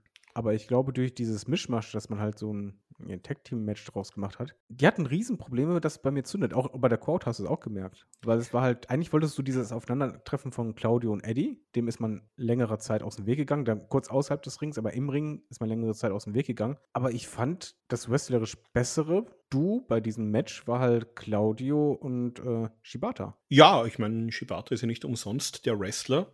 Also ähm, auch der hat Spaß gemacht. Also auch Shibata und ähm, Wheeler Utah haben ja eine gemeinsame Vergangenheit. Also auch um den äh, Pew-Title bei Ring of Honor sind ja die schon angetreten gegeneinander. Also ich fand es jetzt gar nicht so schlecht. Äh, es war halt ein bisschen, sage ich mal, sehr kurzfristig auch, warum jetzt gerade Eddie Kingston und Shibata äh, hier als Tag-Team auftreten. Auf der anderen Seite Eddie Kingston jetzt auch einen, hat einen New Japan, also den New Japan Strong-Titel jetzt, hat natürlich diese Affinität für Japan. Also ich, ich nehme das einfach mal so als gegeben hin und sage, das passt schon, dass man die äh, zusammenspannt. Ähm, aber stimmt schon, ja. Also es war so ein bisschen, äh, wenn Shibata im Ring war, ging natürlich hier einiges weiter. Und der hat natürlich auch ein paar sehr, sehr schöne Szenen gehabt, also sowohl mit Utah als auch äh, mit Castagnoli. Ähm, dann hat man Kingston wieder ein bisschen doch isoliert und, und attackiert. Und dann hat Shibata halt so ein bisschen das, das Shibata-Special-Programm abgeschlossen. Also der ist auch mittlerweile von wegen, der, der hatte ja eine schwere Gehirnverletzung und ist ja ganz, ganz knapp äh, dem, dem Tod von der Schaufel gesprungen. Und da hieß es ja, der wird nie wieder wresteln. Äh, dann hat er gewrestelt. Dann hieß es, naja, aber so Grappling, Demo-Matches und keine Attacken gegen den Kopf. Äh, ja, mittlerweile lässt sich der gegen den Kopf schlagen, treten, was auch immer tun. Also ich glaube, der der, der will es tatsächlich wissen, äh, wird hoffentlich auch die medizinischen Freigaben dazu haben. Aber der, ja, ist eigentlich wieder unterwegs wie zu, zu besten Zeiten, kann man sagen. Ja, ich meine, das sah auch gut aus. Äh, auch nicht falsch verstehen, das Match war halt nicht ähm, Grütze oder ein, ein Riesendowner, aber es war halt einfach was ich manchmal habe, ich, ich, liebe Matches, die den Flow haben. Und ich fand, dieses Match hatte irgendwie keinen richtigen Flow. Also ja, es, es ging immer ein bisschen hin und her und mit den vielen Tags und so. Also bin ich schon bei dir. Es war nicht so. Und, es, und, es, war halt wirklich Finish. mehr eine Rauferei als ein, ein strukturiertes Match. Ja, und, und für eine Rauferei war es mir viel zu sortiert. Also es, es, war so weder Fisch noch Fleisch. Es war jetzt nicht schlecht. Also die Zeit ging auch recht schnell um. Aber es war halt nicht so, dass es dich richtig gekickt hat. Ähm, die Endphase hingegen schon. Da hast du halt gemerkt, okay, jetzt kommt diese Spannung auf, äh, gerade was halt Eddie und, und, Claudio angeht. Nur dann kam halt ein Finish. Ich weiß nicht, wie du dazu stehst. Ähm, ich, ich fand das ganz schwierig, weil es halt nicht so richtig offensichtlich war. Also, um ja, es kam zusammenzufassen, äh, e-, Eddie ist ganz am Ende ähm, in eine massive European Uppercut reingelaufen, hat die kassiert. Die sah gut aus, aber das Problem ist halt, in diesem Match gab es 48 Millionen Uppercuts. Und ausgerechnet diese hat es dann geschafft, dass er dann bei drei liegen bleibt. Ja, das war also wirklich so die, die große Überraschung. Also ähm, gang am Ende dann eben noch, also hätte die Recoiler Bomb, äh, Recoiler Bomb geben sollen gegen Eddie Kingston, da ist er noch rausgekommen, hat dann eine Spinning Backfist gezeigt, dann eine Northern Lights Bomb und da gibt es auch eine Geschichte dazu. Also es war jetzt parallel in Chicago ja auch äh, Starcast, also diese ja diese äh, Live-Podcasts. Und da war einer der Special Guests äh, Toshiaki Kawada, also von von, von All Japan, einer der vier großen äh, All Japan Stars der 90er. Und das ist ja auch Eddie Kingstons äh, Lieblingswrestler. Und dann gab es ein Panel mit äh, Eddie Kingston Kawada und Sonny Ono, der als Übersetzer dabei war. Und da hat Kawada tatsächlich zu äh, Eddie Kingston gesagt, äh, er soll die Northern Lights Bomb nicht zeigen, weil das ist kein guter Move. Und äh, also den und, und die hat er jetzt immer wieder gezeigt und die hat auch hier gezeigt. Das heißt, Kawada war wahrscheinlich sauer auf ihn. Weiß ich nicht, wie sich das mit ihm dann äh, ausgemacht hat. Ähm, ja, dann gab es noch eine Backfist gegen Utah, der ist so in den Joke von Shibata äh, dann reingestolpert. Und das dann gab es eben. sehr, sehr gut aus. Das sah gut aus. Also da hat man schon gedacht, okay, jetzt wird hier eben äh, der arme Wheeler Utah mal wieder ausgejoked. Und dann gab es aber hier eben diesen Uppercut. Und ja, also ich fand es auch sehr spannend, weil es hätte ja eigentlich beim letzten Ring of Honor Pay-Per-View vor diesem äh, Pack und Claudio-Match wäre ja eigentlich äh, Eddie Kingston und Claudio angesetzt gewesen. Jetzt hätte ich mir gedacht, äh, wenn Eddie hier Claudio hätte pinnen können, hätte er sozusagen seinen Anspruch geltend machen können auf den Ring of Honor-Titel, äh, dann hätte man dieses Titelmatch zeigen können. Auf der anderen Seite, wahrscheinlich wird der nächste Pay-Per-View erst Final Battle im Dezember sein. Das heißt, ähm, da haben wir jetzt nochmal gute drei Monate Zeit, äh, um diese Fehde noch ein bisschen aufzubauen. Also wenn man wirklich was, bis dahin was, was warten will. dachtest du denn beim Kickout? Äh, beim Kickout, was äh, dachtest du beim, beim Finish? Ja, ich dachte auch, okay, ähm, ja, Uppercut Nearfall äh, wird was anderes passieren. Also ich war auch sehr überrascht von, er hat zwar, glaube ich, dann bei, bei vier ungefähr ausgekickt, aber Das fand ich ganz gut, dieses kraftlose Auskicken viel zu spät. ja, na, es war halt, es war halt wirklich überraschend. Also du,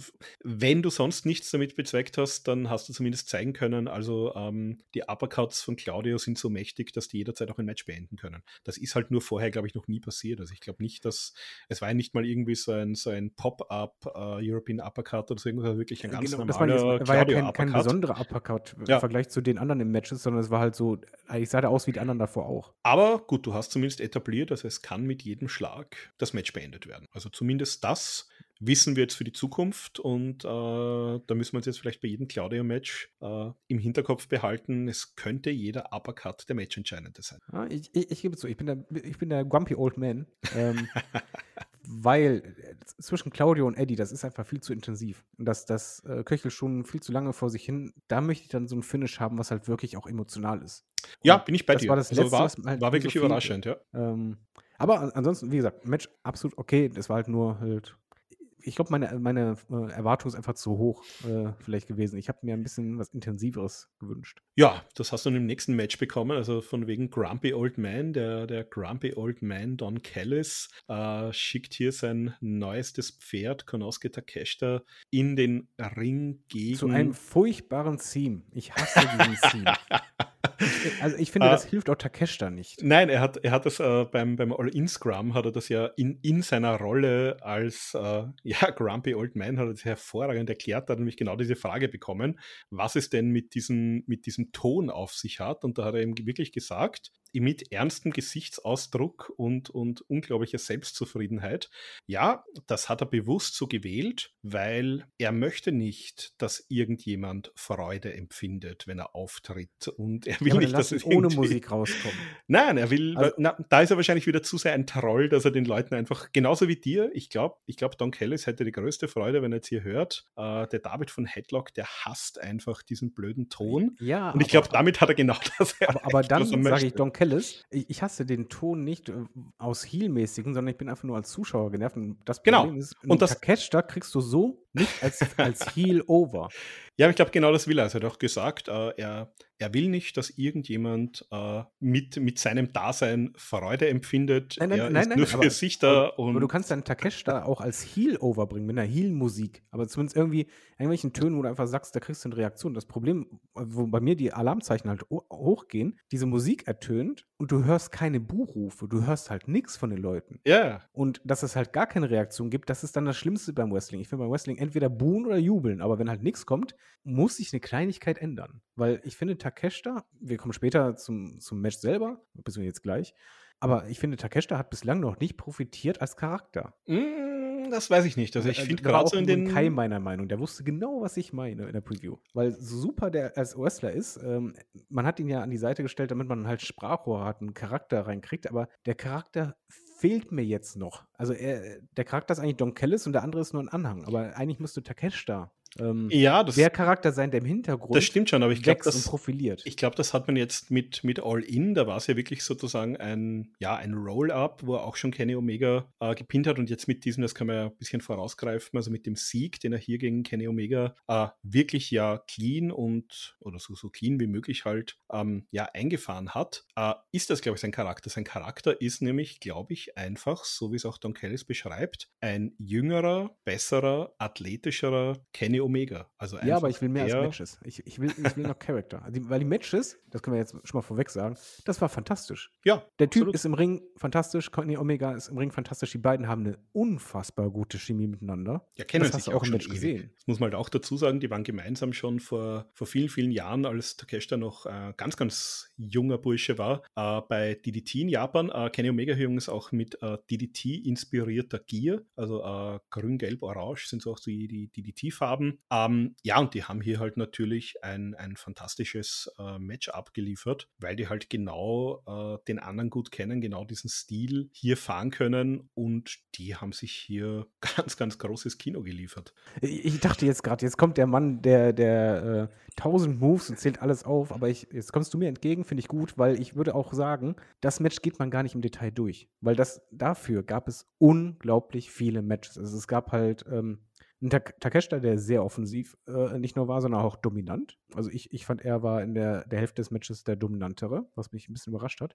Die beiden haben sehr gefährliche Moves ausgepackt. Ähm, bei einem ist Omega auch richtig blöd auf den Kopf gelandet. Ja, es war wirklich so dieser, dieser ziemlich am Anfang des Matches wirklich so ein High-Angle-Backdrop-Driver, der wirklich genau auf den Nacken, also ähnlich schon, wir haben sie auch gesehen äh, mit dem Tiger Driver da gegen äh, Will Osprey. Also Kenny Omega äh, hat offenbar große Freude daran, aus großer Höhe auf den Nacken zu fallen. Und er hat sehr gute Nackenmuskulatur. er hat sehr gute Nackenmuskeln Äh, und erzählte im Nachgang natürlich, nein, ich weiß schon, was ich tue und ich, ich nehme keine Moves, äh, wo ich mir unsicher bin. Aber das war auch einer von diesen Moves, wo ich tatsächlich um, was war es hier, wahrscheinlich äh, kurz vor 5 Uhr morgens äh, mal laut auf der Couch aufgeschrien habe beim, beim Zusehen. ja, auch das Publikum. Das, äh, du, äh, du hörst einmal diesen Unterschied zwischen Oh und diesen Oh nein. genau. Und das war richtig Oh nein, aber ähm, Kenny Omega hat das dann auch super verkauft, dass er halt so quasi ein bisschen benommen getan hat. Äh, außerhalb des Rings haben sie sich mal richtig gegeben, im Ring richtig gegeben. Es gab halt wahnsinnig viele Konter, was ich eh mag. Ich liebe Konter-Wrestling und äh, du hast halt gemerkt, die beiden kennen sich halt auch. Und was ich sehr mochte bei diesem Match war, in der Vorgeschichte gab es ja Don Callis, der ja Takeshita im Grunde genommen die Schwachstellen von Omega gezeigt hat. er nicht nur die Schwachstellen, sondern tatsächlich die, die Shoot, äh, Röntgen- und Ultraschallbilder, was ich fantastisch fand. Diese Ja. Scouting-Session, wo er mir gesagt hat, ah, hier und das Knie, da gibt es kein genau Bindegewebe mehr. Ja, ja, genau. Also er hat ihm auch wirklich gesagt, die, die Blue Thunder Bomb musst du zeigen, weil die geht hier gegen die Leistengegend, wo hier der Leistenbruch operiert wurde. Also ein paar so, so äh, große Szenen können wir uns vielleicht auch rauspicken. Äh, Gab zum Beispiel eine Szene, ähm, wo Takeshita mal ein paar Stühle unterm Ring hervorgeräumt hat. Die hat ihm dann aber der Referee weggenommen. Äh, da lag Omega am Boden. Was macht Don Callis? Der geht hin und türmt so in aller Seelenruhe, ich glaube, vier oder fünf Stühle wirklich äh, aufeinander auf den Bauch von, von Kenny Omega hin. Äh, und Takeshita dann reißt sich vom Referee los und zeigt so einen Senden nach draußen auf diese Stühle. Also äh, zerschießt sich dabei vollkommen selber den Rücken. Der macht hier einen, einen Bump auf einen Stuhl, aber das ist auch wieder so diese, diese Don Callis-Logik. Das ist hier sozusagen sein Assassine, den er hier gegen Kenny Omega loslässt, ohne Rücksicht auf Verluste. Und wenn er jetzt hier sagt, äh, senden auf fünf Stühle, dann hat er hier seinen japanischen Krieger, der macht ihm das, ohne irgendwie rückzufragen oder zu sagen, hey, Moment mal, da, da tue ich mir selber weh. Nein, nein, es geht hier um die absolute Vernichtung von Kenny Omega und Takeshita ist sein Werkzeug dafür. Und, und allein diese Psychologie finde ich großartig. Ja, und dann, äh, was hatten wir noch? Also wir hatten natürlich sehr, sehr viele. Äh, Den Schraubenzieher. Den Schraubenzieher hatten wir, wir haben, wir haben sehr, sehr viele so Knee-Strikes, V-Trigger natürlich gesehen. Äh, genau, gegen Ende hin ähm, wollte Don Callis mal wieder so ganz beiläufig äh, einen Schraubenzieher in den Da- da mal eine kurze Frage.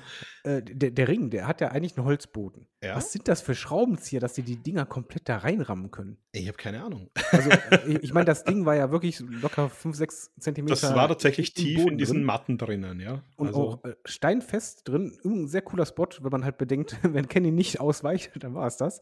dann, ja, dann gibt es Ähm, Kenny Omega nicht mehr.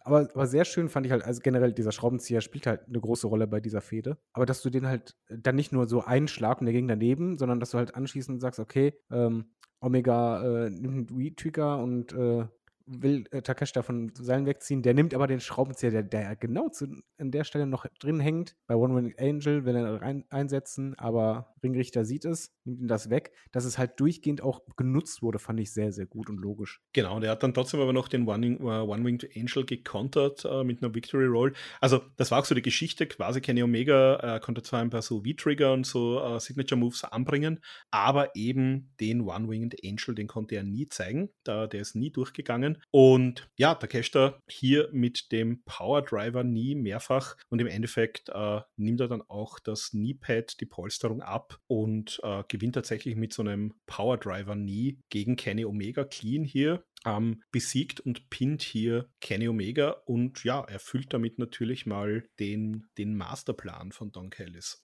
Ja, ab, absolut erfolgreich und ähm, auch ein, ein, großer Push. Ich meine, Kenny Omega ist ja kein unbekannter Name, sondern halt äh, ganz oberes Regal und Takeshita konnte halt nicht nur mithalten, er hat zeitweise mal dominiert, dann äh, Omega, aber am Ende clean zu gewinnen. So baut man jemanden auf. Jetzt fehlt halt nur der, der Charakter. aber also, ähm, vom, vom, was im Match erzählt wurde, das war richtig viel. Ich will nur abseits vom, vom Match halt gerne noch Story haben, aber das Match selber kann man sich angucken, dass ähm, ging, glaube ich, über 20 Minuten, kam einem genau. nicht so vor. 22,5, äh, ja. War richtig klasse, war mein drittliebstes Match des Abends.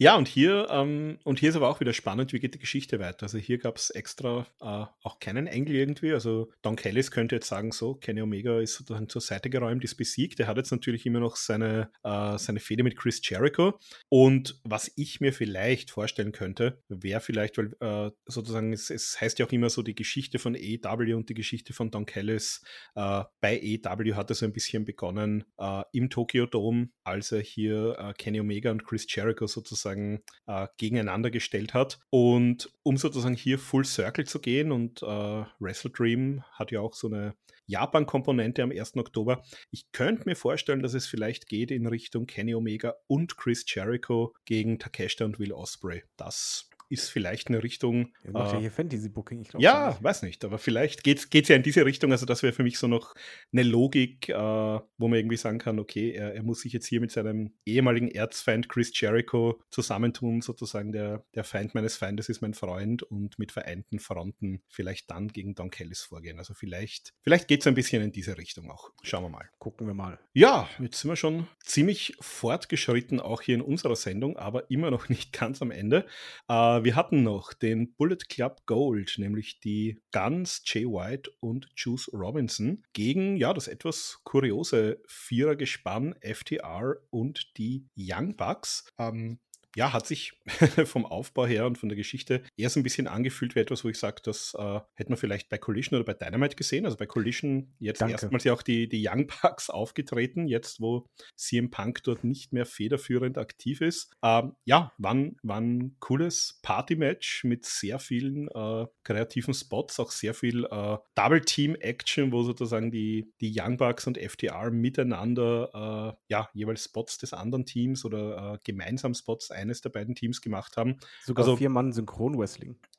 vier Mann Synchron-Wrestling. Wir hatten einen, äh, einen, einen äh, vergessenen Move der 80er, der immer aber noch gut ankommt, nämlich einen Atomic Drop und zwar auch gleich in einer Vierer-Ausführung und dann einen äh, vierfach Sharpshooter. Äh, wir hatten teilweise äh, BTE-Trigger mit, mit jeweils einem Mitglied von den Bugs und von FTR. Wir hatten ähm, was hat man denn noch alles? Wir hatten eine Shatter Machine von äh, Nick Jackson und ähm, Cash Wheeler. Wir hatten den BTE-Trigger von Dex Harvard und, und Matt äh, Jackson. Also da ging schon ordentlich zur Sache, auch über 20 Minuten, ziemlich High-Speed-Action. Ähm, ja, im, im Endeffekt dann aber auch äh, kann man diese Geschichte zwischen den Bucks und FTR wieder weitererzählen. Die hatten ja auch in Wembley ein großes Match die Bugs dort verloren, wollten dann nicht die Hand schütteln, jetzt bei Collision dann den, den Save gemacht. Da wollten wiederum dann FDR ihnen nicht die Hand schütteln. Und was jetzt im Endeffekt passiert ist, am Ende des Matches, Colton zeigt draußen eben einen Fame-Esser gegen Matt Jackson, äh, Jay White im Ring den äh, Switchblade gegen Cash Wheeler und Colton Gunn pinnt dann Wheeler. Das heißt, äh, könnte man jetzt hier auch einen Anspruch auf die Tag Team-Titel draus stricken. Ah, ich finde das alles so schlimm, ne? Nein, also erstmal. Und ich, ich finde bei der Ansetzung, ähm, Ich, ich kann halt mit dem Bullet Club Gold noch nicht viel anfangen, weil es halt noch nicht sehr viel Character Work gab. Äh, ich finde die ganz strunze langweilig. Ähm, Young Bucks und FDA hatte ich halt Bock. Da habe ich gesagt, okay, wird ein cooles Match, aber das Match selber finde ich unfassbar schwer zu beurteilen, weil es war unterhaltsam, aber es fühlte sich halt kein bisschen an wie ein Pay-Per-View-Match, sondern das war eigentlich eins zu eins ein Match, wie du es bei Dynamite oder bei Collision raushaust. Und dann hast du als Sieger noch die Guns. Genau. Also, also ich, ich, bin da echt. Also die, die Geschichte hm. war dann auch, also Nick Jackson entschuldigt sich dann auch noch, sagt, na, er war zu langsam, er wollte hier noch den Safe machen. Also auch da kann man noch so ein bisschen, was jetzt hier Absicht, was keine Absicht, ähm, war es ihm nicht wichtig genug, hätte er vielleicht anders reagiert, wenn es sein Bruder gewesen wäre, der hier gepinnt wird. Also auch daraus könnte man noch eine Story stricken. Ja, die, die Guns, ähm, also ich finde den Bullet Club Gold, ähm, der gefällt mir ganz gut. Er gefällt mir nicht so gut wie der Bullet Club War Dogs, der im Moment bei New Japan ja mit äh, Finlay ähm, so die führende Fraktion ist. Aber ich, ich finde, find, dass. Jay White ist noch gar nicht angekommen bei AEW. Ja, Jay White ist halt ein unglaublich guter Wrestler. Also ich, den, den hat man aber übrigens jetzt schon mal ins Promomaterial an die Stelle von CM Punk reingeschnitten. Das heißt, ich glaube, der wird jetzt auch äh, ja ein bisschen mehr von sich auch zeigen dürfen bei, bei Collision. Ähm, der ist absolut fantastisch, an den musst du dich halt ein bisschen gewöhnen. Also der, der springt ja nicht so sofort ins Auge, sondern den kriegst du erst so ein bisschen mit, wenn du den mal wirklich in einem längeren Match erlebst. Und, äh, ja, er braucht eine richtige Fehde. Ja. Er hat bislang noch, seit er bei AEW ist, noch keine richtig lange Fehde äh, gehabt. Und das, ich glaube, das fehlt ihm einfach noch. Also ich, äh, ich freue mich und ich glaube, das ist ein Match, das werden wir irgendwann bekommen. Ich kann mir sehr gut vorstellen, dass wir irgendwann Jay White gegen Danielson bekommen werden. Äh, und ich glaube, da wird er dann auch zeigen können, was er kann und ja, schauen wir mal, wie es jetzt weitergeht. Also ich finde, die Guns haben auf jeden Fall schon mal sehr profitiert, dass sie da jetzt hier in diesem, äh, allein in diesem Bullet Club Namen mit drin sind. Und schauen wir mal. Also FTA gegen die Guns hatten wir halt schon. Äh, schauen wir mal, ob das jetzt irgendwie nochmal aufgekocht wird. Aber ich, also ich, ich, ich, gebe zu, ich bin im Nachgang, ich, ich bin wieder Grumpy Old Man. War gut, aber ich finde, ähm, sechs Leute von diesen acht haben viel mehr verdient und können viel besser. Ja, mag, mag sein. Also wie gesagt, das war auch ein bisschen äh, das, das richtig gute Match haben wir bekommen äh, in Wembley vor einer Woche mit dem Tag Team Match. Das hat jetzt auch so ein bisschen zusammengewürfelt gewirkt. Also da bin ich, da bin ich schon bei dir. Aber schauen wir mal, wie es hier weitergeht. Also man hat jetzt zumindest, man hat jetzt hier zumindest ein bisschen was äh, gestreut, wo man sagen kann, da, da kann man es in die eine oder andere Richtung noch fortführen. So, jetzt wird's äh, emotional.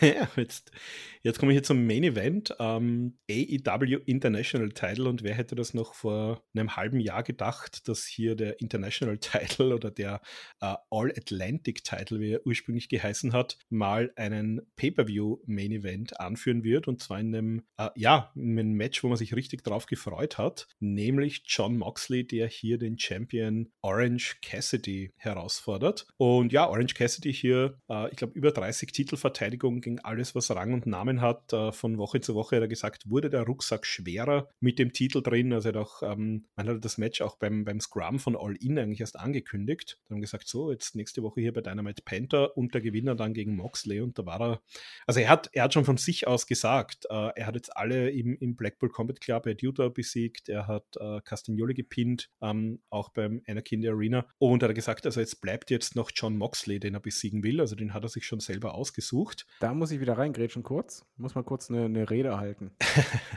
Erst einmal, ähm, Orange Cassidy. Holy shit, was für ein cooler Typ. Ähm, ja. Der hat einen Titel bekommen, der eigentlich keine Reputation hatte und baut den halt auf. Und mit einer Regentschaft, die für mich eine der besten ist. Ähm, sie ist lang, aber auch richtig groß geworden im Laufe der Regentschaft. Er hat diesen Titel getragen, er hat auch sich charakterlich ja, entwickelt. Es war halt eben nicht jede Woche das gleiche Match. Nein, jedes Match war anders und die Geschichte mit seiner Hand, dass sie halt immer, Anführungszeichen, schwächer wird, hat sich über, über Monate lang aufgebaut. Ähm, sehr, sehr cool. Ich fand auch jetzt bemerkenswert, dass er vor dem Match halt wirklich eine Promo gehalten hat und nicht eine Promo von wegen so, yo, sondern eine richtige Promo, auch wenn er keine Catchphrase am Ende hatte. ähm, das ist ein sehr hoch emotionaler Aufbau gewesen. Also ich war komplett äh, invested emotional. Ich habe nur gedacht, mein erster Gedanke war, bitte nimm diesen Titel nicht von Orange Cassidy. Bitte nicht. Meine Frau kam dazu, hat gesehen, oh, das Match läuft, jo. Und sie so, oh, bitte nimm den Titel nicht von Orange Cassidy. Weil der Junge, viele sagen, ja, das ist nur so ein Comedy-Wrestler, ah, den kann ich nicht ernst nehmen oder sonst irgendwas. Der ist unfassbar gut im Ring. Was der abgeliefert Ja, hat, war und ich muss sagen, den, den nehme ich oder den sollte man allerspätestens ernst nehmen, seit er damals auch dieses, äh, dieses Orangensaft-Match gegen Chris Jericho hatte. Also in Ja, Wahrheit. ja, und vor allen äh, Dingen, ähm, selbst danach ging es, ging es ja weiter. Also ich Ja. finde, und das ist jetzt nicht in Spaß gemeint, Orange Cassidy ist für mich ein Kandidat. Er wird es nicht, aber er ist für mich ein Kandidat für Wrestler of the Year. Den musst du in dieser Liste mit einbauen. Na, vor allem, ich glaube, was wir, ähm, wenn wir jetzt so an die, an die WWF denken, so Hulkamania äh, ab 1984 und die erste, also ich sag mal so die, die ganze WrestleMania-Ära jetzt der letzten fast 40 Jahren, äh, da haben wir natürlich, wenn wir denken, unsere legendären Titelregentschaften, an die wir uns irgendwie zurückerinnern aus den 80ern, aus den 90ern. Und ich glaube, wenn wir mal irgendwann äh, vielleicht 20, 30, 40 Jahre AEW äh, erleben, dann wird so diese erste wirklich legendäre Titelregentschaft, an die wir dann äh, denken werden, wird dieser International Title Run von Orange Cassidy sein, glaube ich. Ja, fa- fantastischer Typ und ich finde, der hat viel mehr Reputation verdient. Ich finde es schön, dass er im Main Event stand. Ähm, und die Crowd war ja auch drin. Also es, es fing direkt an, du hast gemerkt, das war nicht egal, sondern die haben alle geschändet. Das ist auch ein Match, ich möchte auch gar nicht auf einzelne Moves eingehen, sondern einfach, es war ein Match, wo es geblut, äh, wo Blut floss, sehr, sehr viel Blut floss, tropfte, äh, siebte. Allerdings nicht bei Moxley, sondern bei Orange Cassidy. und ey, äh, wie gesagt, es war eine Schlacht, wo, wo Orange Cassidy einfach durch den Willen gegengehalten hat. So. Ja, Aber also es die war- letzten Minuten. Es war halt Ach, Krieg. Es war halt kein Match, es war halt wirklich ein Krieg, es war eine Schlacht. Äh, Cassidy auch sehr früh im Match, ähnlich auch wie bei, bei Darby Allen, äh, sehr schnell geblutet. Äh, in dem Fall war es, glaube ich, der, der Ringpfosten, äh, wo er da Ja. reingeworfen wurde. Und ja, hat ihn natürlich auch nochmal, also gerade so der, der Underdog ähm, und, und auch dieser, dieser Charakter, dem es zwar egal ist, aber dem es auch wieder eigentlich nicht egal ist. Also jetzt hat er so vor allem diese Seite kam ja immer mehr durch im Laufe des Matches. Genau. Ich, ich gebe nicht auf. Der, der Titel hier, der bedeutet mir wirklich alles und das hast du im Matchverlauf gemerkt. Und diese letzten, ich nehme es vorweg, diese letzten zwei Minuten, die haben mich kaputt gemacht. Also das, Ja, das war absolut. ja unfassbar. Also da, ähm, was hatten wir denn alles? Ich meine, wir, wir hatten unglaublich viele Dinge. Ähm, er hat immer wieder den, den Orange Punch, äh, teilweise erfolgreich, teilweise nicht erfolgreich, aber das war so ein bisschen der, der rote Faden Auch, auch, im Match, äh, wo er auch den, den Orange Punch immer wieder äh, ausgepackt hat. auch sehr schön war äh, Handy in die Hose und dann halt diese luschigen Kicks, wo er alle, oh, oh, und dann dreht er auf. Dann war das eben nicht mehr von wegen so, hör mal, ich mache hier kein Comedy, sondern das ist mir richtig ernst. Und dann tritt er auf Moxley ein wie ein Berserker. Und ich gebe zu, ich bin aufgestanden, ne? Weil das war das erste Mal, dass ich das bei Orange Cassidy gesehen habe. Und gerade deshalb, weil du es das erste Mal gesehen hattest, das hatte so eine Wirkung zusammen mit diesem Blut, was an ihn runterlief und diese Tritte, welcher Wucht das war. Das war ein richtig ernstzunehmender Orange Cassidy und einer, mit dem du auch mitgelitten hast, weil das war ja schon fast, ähm, waren ja schon fast Tritte der Verzweiflung. Ja, absolut. Also es war auch, ähm, und es war aber nie so, dass du jetzt irgendwie gedacht hast, äh, Mox spielt hier nur mit ihm. Also der hat ihn dann schon auch, und das hat er auch äh, im, im Vorfeld. Also ich fand auch diese, diese Promos, äh, die Moxley gehalten hat, äh, bei Collision auch, hat man die gesehen, die fand ich ja hervorragend. Als er nämlich gesagt hat, ja, die, die Leute sagen halt, das ist halt ein Comedy-Wrestler, den kannst du nicht ernst nehmen, das ist ein Cosplayer, wo er gesagt hat, äh, wo er selber gesagt hat, was heißt überhaupt Cosplayer? Wen spielt er denn? Der spielt ja niemanden, der ist er selber. Und da hat er selbst gesagt, nein, das, das ist ein Wrestler und das ist ein ernstzunehmender Wrestler und den nehme ich auch ernst. Ich meine, das ändert nichts dran, dass er wahrscheinlich gesagt hat, ich reiße ihm trotzdem den Schädel ab. Aber ich mach die Polsterung beim Hallenboden weg. genau, also das war dann eigentlich schon, äh, können wir jetzt auch äh, schon Richtung Finish gehen. Also zunächst gab es nochmal so äh, diverse Submissions, also der Bulldog Choke, dann den Armbreaker, den Labell Lock, das hat er so alles eins nach dem anderen äh, durchgezogen. Orange kam dann irgendwie in die Seile, dann ging es raus und dann hat Moxley mal so ein bisschen zum Umdekorieren begonnen, hat mal begonnen draußen so die, äh, die Matten vom Hallenboden zu entfernen und ja, wollte hier, glaube ich, eh dann äh, einen Death Rider oder einen Piledriver zeigen. Äh, wurde dann im Endeffekt der Beach Break äh, tatsächlich bis neun am Boden gelegen. Also da, da dachtest du schon, okay, vielleicht wird's, vielleicht kann sein Titel noch irgendwie retten und es wird ein Countdown-Sieg. Wäre zwar. Welcher, welcher Move war das eigentlich dann im Ring, wo es dann den Kickout bei 1 gab? Also wo dann auch, äh, nee, nee, nicht Kickout. Es gab einen Move von äh, Moxley, der unfassbar hart war. Ich habe mir leider nicht aufgeschrieben. Ich glaube, es war. Also, ich, ich, wa- was, was passiert ist, es gab dann zwei Orange Punches, es sollte noch einen dritten geben und da hat Moxley das dann in einen Cutter verwandelt. Wo er, er äh, wo, wo Orange dann direkt wieder aufgestanden ist, ne? ich glaube, wo er dann, genau, wo er wieder aufgestanden ist, wo er dann Hammer. auch nochmal aus dem Death Rider rausgekommen ist, auch nochmal einen Orange Punch gezeigt hat, einen Spear gezeigt hat für einen Nearfall. Äh, dann gab es so diesen, diese Hände in die Hosentaschen, dann gab es einen, einen Lariat, genau, und da ist er auch. Also nach, die, nach diesem Lariat ist er sofort wieder aufgestanden. Das, das war der Hammer. Dann- die, die Halle ist ja ausgerastet. Dann gab es einen zweiten Lariat hinten nach. Dann gab es einen Death Rider, wo man schon dachte, jetzt ist es vorbei. Und dann hat er aber wirklich so ganz in, in, in Orange Cassidy-Manier, also nicht ausgekickt, sondern wirklich nur irgendwie so hm, die, die Schulter noch hochgebracht im letzten Moment. Und dann war halt einfach dieser, also das wird wahrscheinlich eins der, der AEW Highlight Reel-Momente werden in den nächsten zehn Jahren, äh, wo Orange dann äh, blutend dasteht, äh, Moxley nochmal beide mit sich ganz er rappelt sich hoch. auf, äh, hält ihm nochmal beide Mittelfinger hin, also er weiß quasi, es ist jetzt vorbei, er hat jetzt nichts mehr, er kann nichts mehr zeigen, bekommt noch so einen Elevated Death Rider und damit der, also, Ist die äh, Geschichte äh, da, erledigt? Da, da muss ich kurz ins Detail gehen, weil ich einfach die Details hier geliebt habe. Erst einmal, dass Moxley sich vorher bekreuzigt hat. Äh, Motto, Ja, ich, genau. ich bitte jetzt schon um Vergebung für das, was ich jetzt gleich tun werde. Dann Orange Cassidy wirklich hochdramatisch, äh, mit allerletzter Kraft. Irgendwie kommt er noch auf die Beine, wirklich super langsam. Dann die typische Handhaltung, als würde er halt jetzt die Hände provokant in die Hose stecken. Und dann dreht er die ganz langsam mit letzter Kraft um, guckt Moxley an. Eigentlich ist er komplett kraftlos. Mittelfinger nach oben. Moxley zieht durch. Das, das hatte schon ein bisschen so WrestleMania-Vibes, ne? ja, absolut. Also, na, wirklich ein, ein absolut fantastisches, äh, großartiges Match. Und auch äh, Moxley nimmt ja das Ding nicht auf die leichte Schulter. Also, der hat zwar hier gewonnen, aber der weiß auch, er war in dem Krieg.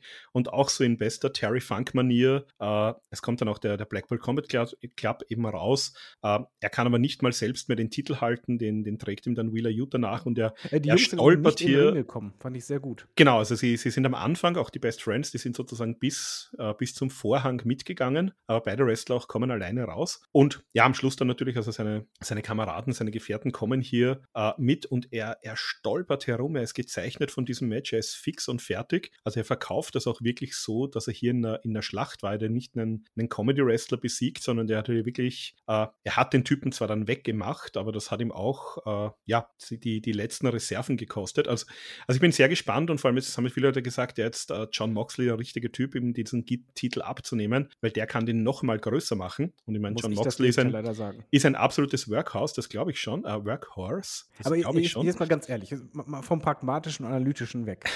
vom Herz her, ich finde, das war äh, komplett die falsche Entscheidung, weil hättest du Orange genau dieses Match auf diese Art ganz knapp gewinnen lassen mit diesem puren Willen. Du hättest nicht nur den Titel gepusht, sondern du hättest Orange unfassbar gepusht. Natürlich geht er jetzt gestärkt raus, aber trotzdem, diese Regentschaft hätte für mich nicht so enden müssen und hätte auch nicht so enden dürfen. Ja, finde, die, Frage, die Frage ist halt dann wieder, äh, wer wird es dann? Weil die Geschichte war auch so, es wird jede Woche schwerer. Es werden jede Woche die, die Verletzungen Ja, härter, die, dann- die dann Hand ist verletzt, alles ist kaputt. Und Aber ich, ich, ich möchte Orange, der, ich hätte gern gehabt, dass er den, das Jahr voll kriegt. Er war kurz davor, das Jahr durchzukriegen als äh, Regent. Und dieses Match, es, es war für mich prädestiniert, von wegen so, bitte mach es nicht, bitte lass ihn genau diese Schlacht, diese vielleicht letzte große Schlacht nochmal gewinnen.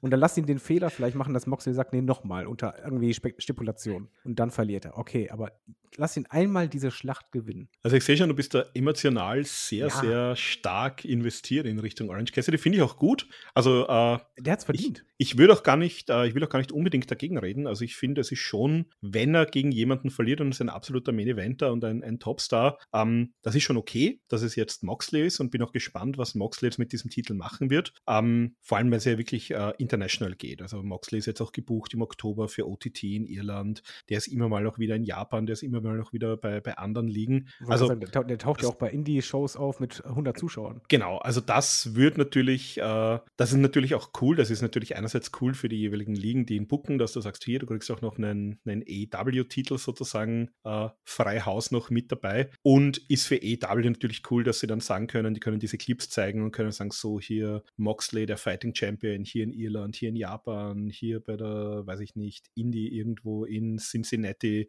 äh, überall verteidigt er hier seinen Titel. Äh, Und das ist natürlich äh, cool. Mit, mit Cassidy kannst du jetzt auch was machen, weil ich finde, dadurch, dass er in diesem Match halt diesen Comedy-Charakter halt so stark abgelegt hatte und am Ende ja auch sehr gebrochen war, ich hoffe, man macht da ein bisschen was. Also jetzt nicht, dass er jetzt sich komplett ändert, aber dass man halt auf dieser Geschichte weiter Ja, du kannst, du kannst jetzt auf jeden Fall sagen, dass, äh, dass Cassidy auch ernst machen kann. Ja, vor allen Dingen, äh, das hat ihn ja sehr, sehr viel bedeutet. Also diese, äh, gerade das am Ende, wo er allein im Ring ist, vorher die Promo, dieser T Titel äh, bedeutet mir alles, das wurde halt dadurch nochmal unterstrichen. Und jetzt will ich auch einen Orange Cassidy, der vielleicht jetzt gerade so, so eine kleine Phase hat, wie so früher Adam Page, der an sich zweifelt vielleicht. Oder der vielleicht ja. ein bisschen gebrochen ist, so eine kleine Spitze in seinem Der sich vor allem auch von seinen, von seinen Best Friends dann ein bisschen trösten lassen muss. Also die sind ja dann, als die Kameras schon aus waren, äh, auch noch rausgekommen. Also ja, ich bin, ich bin auch sehr gespannt, was man hier mit, mit Orange Cassidy äh, fordert. Aber auch also absolut fantastisches Match. Ähm, oh ja. Ja, und ähm, also ich habe hier noch ein paar Notizen vom Scrum, die würde ich aber relativ schnell dann noch durchgehen. Aber vielleicht machen wir vorher, also hör schon, du bist ja auch recht begeistert und hast ja auch von, von zumindest drei Matches, äh, habe ich rausgehört, gesprochen, die dir sehr gut gefallen haben. Wie gehst du jetzt raus aus diesem Pay-Per-View und wie ist denn deine Bananenwertung hier? Wie gehe ich raus? Also auf jeden Fall, ähm, es hat sich mal wieder gezeigt, ähm, der Aufbau kann sehr mies sein, aber was AEW oft macht, ist ja bei Pay-Per-Views abliefern. Und ich finde, das, das haben sie jetzt wieder gemacht. War, ist nicht so wie All-In, auf, auf keinen Fall, aber dafür, dass ich halt eigentlich nicht gehypt war, ähm, gab es doch viele Matches, wo ich komplett drin war. Und herausheben, ganz klar, Miro und Powerhouse Hobbs, weil das war die Überraschung schlechthin. Äh, aber Luchasaurus, Darby Allen war auch richtig gut. Äh, das Tag Team Match als Eröffnungsmatch äh, richtig gut. Die Zero Hour Show absolut okay.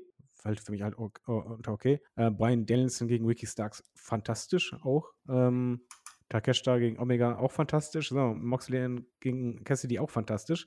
Richtige Lowlights hatte ich nicht viele. Also ein, ein Lowlight gab es halt äh, in der Kickoff-Show bei dem Frauenmatch. Weiß ich nicht, ob ich das jetzt als riesen Lowlight sehe, weil Kickoff-Show muss ich ja nicht zwingend gucken. Ähm, Joe gegen Shane Taylor hätte ich absolut gar nicht gebraucht. Ähm, das ist für mich ein Lowlight. Bei dem Rest war alles so, das Schlimmste war halt okay oder äh, solide gut. Und ähm, ist auf jeden Fall ein Pay-Per-View gewesen, der Spaß gemacht hat, der eine sehr gute Crowd hatte, auch im Übrigen. Muss man auch mal äh, lobend erwähnen. Das hat auch Spaß gemacht. Sehr unterschiedliche Matches und Bananenwertung. Ist ein bisschen schwierig. Ähm, das klingt jetzt negativer, als es ist, aber ich kriege sonst einen auf den Deckel. Es, es war halt ein echt guter Pay-Per-View. Ich würde aber nicht sagen, sehr, sehr gut. Und deshalb gebe ich, ich schwanke zwischen 6 und 6,5 von 8 Bananen. Ich gebe mal eine positive 6,5 und zwar den 0,5 Punkte gibt es dazu, weil es so viele Story-Punkte gab, die anschließend eingebaut wurden oder die im Match eingebaut wurden, wodurch ich jetzt wieder Bock habe auf die nächsten Wochen. Ja, also hast du schön zusammengefasst. Ich wäre jetzt auch so, äh, ich wäre jetzt irgendwo zwischen 6,5 und 7 tendiert. Ähm, also wir hatten halt, ähm, das zusammengefasst, also wir hatten Miro gegen Hobbs, war halt ein, ein ja, absolutes Überraschungsmatch. Äh, äh, wir hatten Daniels gegen Starks, wir hatten Takeshita gegen Omega und wir hatten den Main Event, die halt wirklich starke Matches waren. Also ich, ich gehe mal auf die 6,5 ähm, und ich sag mal, für mich ist das so ein bisschen ähm, es klingt jetzt wahrscheinlich härter, als es ist, aber äh, ich habe tatsächlich, also ich habe jetzt auch Collision äh, im Vorfeld nochmal angesehen und fand das eigentlich sehr nett, weil ich hatte so dieses Problem, seit es Collision gab und seit, seit Punk zurück war. Äh, und wir, wir haben ja der Backstage allerhand immer wieder mitbekommen die letzten Wochen. Und das war immer so ein bisschen für mich dieses, äh, ja, wir laufen hier alle ein bisschen auf Eierschalen rum und man weiß nie, was, wann, wann Punk wieder das nächste Mal ausrastet. Und äh, das hat für mich tatsächlich das Produkt geschwächt, einfach, dass ich sagen sagen musste, ich kann gewisse Leute bei, bei Collision gar nicht zeigen.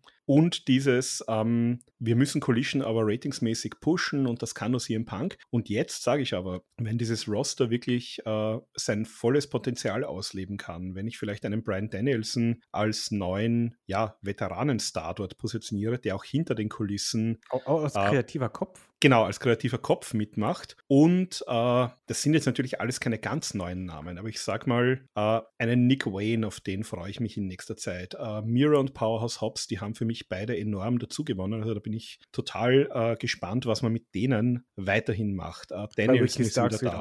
Rick, Ricky Starks ist jetzt äh, für mich dann auch auf, auf Main-Event-Ebene angekommen. Äh, einen Eddie Kingston mag ich sowieso immer gerne, der hat auch immer seine Geschichten. Äh, Takeshita ist für mich ein, ein neuer der Main Event Star.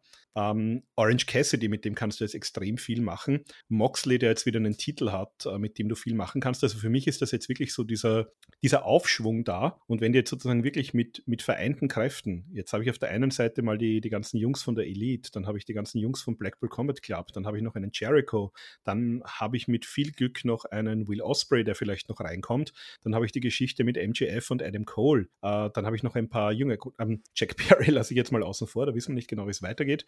Ähm, äh, das sind für mich jetzt alles Sachen, wo ich sage, jetzt, wenn man diesen Schwung, wenn, wenn man jetzt dieses Drama mit CM Punk wirklich hinter sich lassen kann, wenn nicht mehr alle jede Woche nur von CM Punk reden, sondern wirklich mal sich auf die, auf die Pay-Per-Views, auf die Erfolge, auf die gute Matchqualität wieder beziehen können, dann sehe ich jetzt tatsächlich diese Möglichkeit, dass, dass wieder so ein Aufschwung kommt für ja, es ist eine Chance. Genau. Und wenn ich mir jetzt denke, also allein was man hier jetzt an, an, Storylines gepflanzt hat, wenn das jetzt bei Dynamite, bei Collision aufgeht, jetzt haben wir dann äh, Mitte September haben wir ähm, das Arthur Ashe Stadium wieder, die große Stadionshow. Also ich glaube, da kann man sehr viel Potenzial jetzt mitnehmen. Und ja, da, da habe ich Bock drauf und da freue ich mich drauf. Und ähm, ja, das CM Punk-Experiment war da. Es hätte funktionieren können, wenn es eben gut funktioniert hätte, wenn alle an einem Strang gezogen hätten.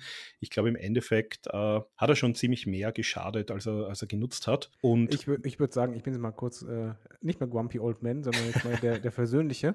Auch das Einzige, was man jetzt noch überstehen muss, ist halt der Nachgang, wo es jetzt nochmal irgendwann medial krachen ja, wird, gut, worauf ich keinen Bock habe, aber es wird halt so sein. Aber im Endeffekt muss man jetzt einfach nach vorne blicken und ich finde, bei dem Pay-Per-View hat man genau das gemacht, was du ja gesagt hast. Man hat so viele Storyline-Sachen eingebaut, man hat so viele Leute im Standing verstärkt, äh, gerade auch junge Leute. Ja, lass nach vorne gucken und dann, ich wünsche mir einfach jetzt wieder, dass das Wrestling im Fokus steht und die, die Showqualität, weil, äh, und vor allen Dingen das Produkt selber, weil äh, man hat jetzt zuletzt unfassbar gut abgeliefert, nur es wurde halt überschattet. Und genau. darauf einfach aufbauen. Jetzt halt das Überschatten weglassen genau, und einfach das, abliefern. Das war einfach das Problem. Also wenn du sagst, ich habe hier wirklich einen, einen Rekord, der nicht irgendwie erfunden ist, ich habe hier über 81.000 Tickets verkauft, äh, so viel wie keine andere Show äh, jemals zuvor, die, wo wirklich Leute Geld für Tickets bezahlt haben. Und worüber reden alle? Über einen blöden Backstage-Fight mit CM Punk und was passiert jetzt mit dem. Also das allein, dass der diesen Wembley-Event, so wie er hätte sein müssen, überschattet hat, war halt sehr bitter. Ähm, ja, haben wir jetzt ausreichend gesagt, also blicken wir nach vorne. Ja, wir gucken jetzt die, nach vorne. Die Scrum Notes nochmal ganz kurz. Also Adam Cole war da. Ähm, ja, allein, also Adam Cole, MJF haben wir eh schon hinreichend gesprochen. Der hat auch gesagt, also er hatte noch nie in seiner ganzen Karriere, die letzten 15 Jahren, so viel Spaß. Ähm, das Team war halt total random zusammengewürfelt, aber es funktioniert halt äh, wirklich gut. Und er hat gesagt, sie sind offen für jedes Team bei EW oder bei Ring of Honor, um diese Titel zu verteidigen. Also da haben wir eh auch schon ein bisschen drüber gesprochen. Titelturnier kommt ja jetzt demnächst. Äh, Roderick Strong wird eine Rolle spielen. Kingdom wird eine Rolle spielen, Samoa Joe wird eine Rolle spielen. Also ähm, da habe ich auch mal viel Bock drauf. Dann war Christian Cage da, der war halt total in Character, hat aber gesagt, er hat kürzlich einen neuen fetten Vertrag, hat das genannt, unterschrieben. Das heißt, der wird uns auch länger noch erhalten bleiben. Äh, hat gesagt, er sammelt teure Uhren und Wrestling-Titel und wenn er mit dem Titel fertig ist, wird es vielleicht sogar der TNT World Title sein. Und dann wurde natürlich gefragt nach äh, einem alten Freund, nämlich nach Adam Copeland, nach Edge, äh, ob wir den vielleicht, ob er da Näheres weiß, hat aber natürlich sehr schön beantwortet, hat er gesagt, er hat außer dem Luchasaurus keine Freunde. Also hat sich dann natürlich nicht äh, geäußert. Ja, Chris Deadlander war da, die äh, hat ein bisschen über Mercedes Manet, haben wir gesehen, wer all ihn gesprochen hat, gesagt, also hätte sie schon Bock drauf, äh, hat auch das halbe Roster genannt, gegen das sie gerne antreten möchte, hat gemeint, die, die Knie sind okay und angesprochen für Orange Cassidy meinte sie halt, das ist halt wirklich ihr, auch im echten Leben, ihr bester Freund und ja,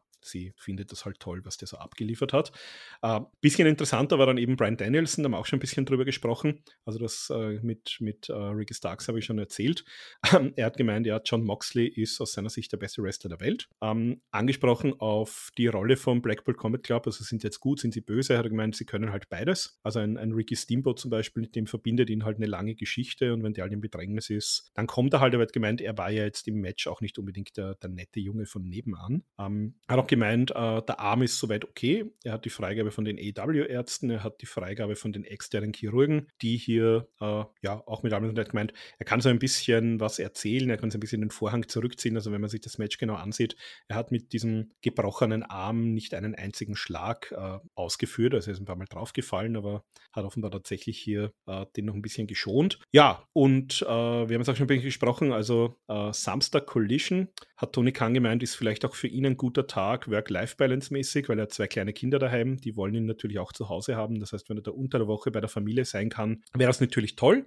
Ähm, er möchte auch irgendwie so Berufs- und Privatleben gern vereinen. Äh, also ich meine, er hat eine sechsjährige Tochter, die hat gemeint, aber wenn ich dann sieben werde, bist du schon jeden Tag da, oder? Also ja, da muss man halt auch ein bisschen äh, schauen. Und ähm, er ist tatsächlich eine Zeit lang jetzt mit Tony Khan herumgereist zu all dessen Terminen, hat er gesagt, nicht den Terminkalender, äh, den, den hält kein normaler Mensch aus. Und hat ihm aber äh, Jimmy Jacobs nahegelegt, der jetzt auch seit einiger Zeit bei EW arbeitet.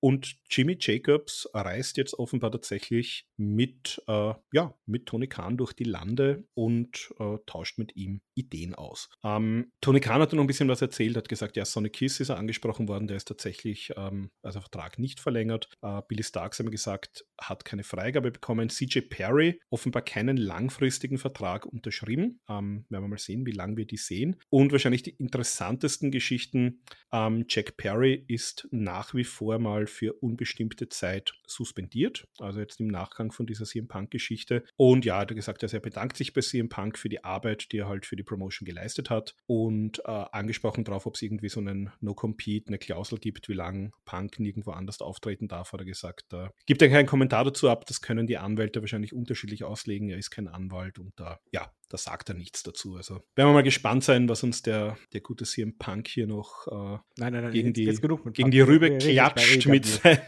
Aussagen. Wir gucken jetzt nur noch nach vorne. Aber wir gucken jetzt nach vorne äh, bei EW. Wir haben hier fast die Zwei-Stunden-Marke geknackt. Der Olaf wird begeistert sein, wenn wir ihm das Ergebnis präsentieren. Aber ja, euch hat es hoffentlich äh, Spaß gemacht. Ich glaube, wir haben sehr intensiv über alles äh, gesprochen, was sich hier bei All Out so abgespielt hat. Und ja, dann bleibt uns, glaube ich, auch nur noch euch eine schöne Zeit zu wünschen. Und ja, wünsche ich euch und uns viel Spaß mit äh, AEW vor allem in den nächsten Wochen und Monaten. Ja, das wird was. Wir gucken nach vorne. Und Orange Cassidy, bester Mann, auch ohne Catchphrase. das unterschreibe ich sofort. Dann, äh, ja, macht's gut und bis bald. Tschüss.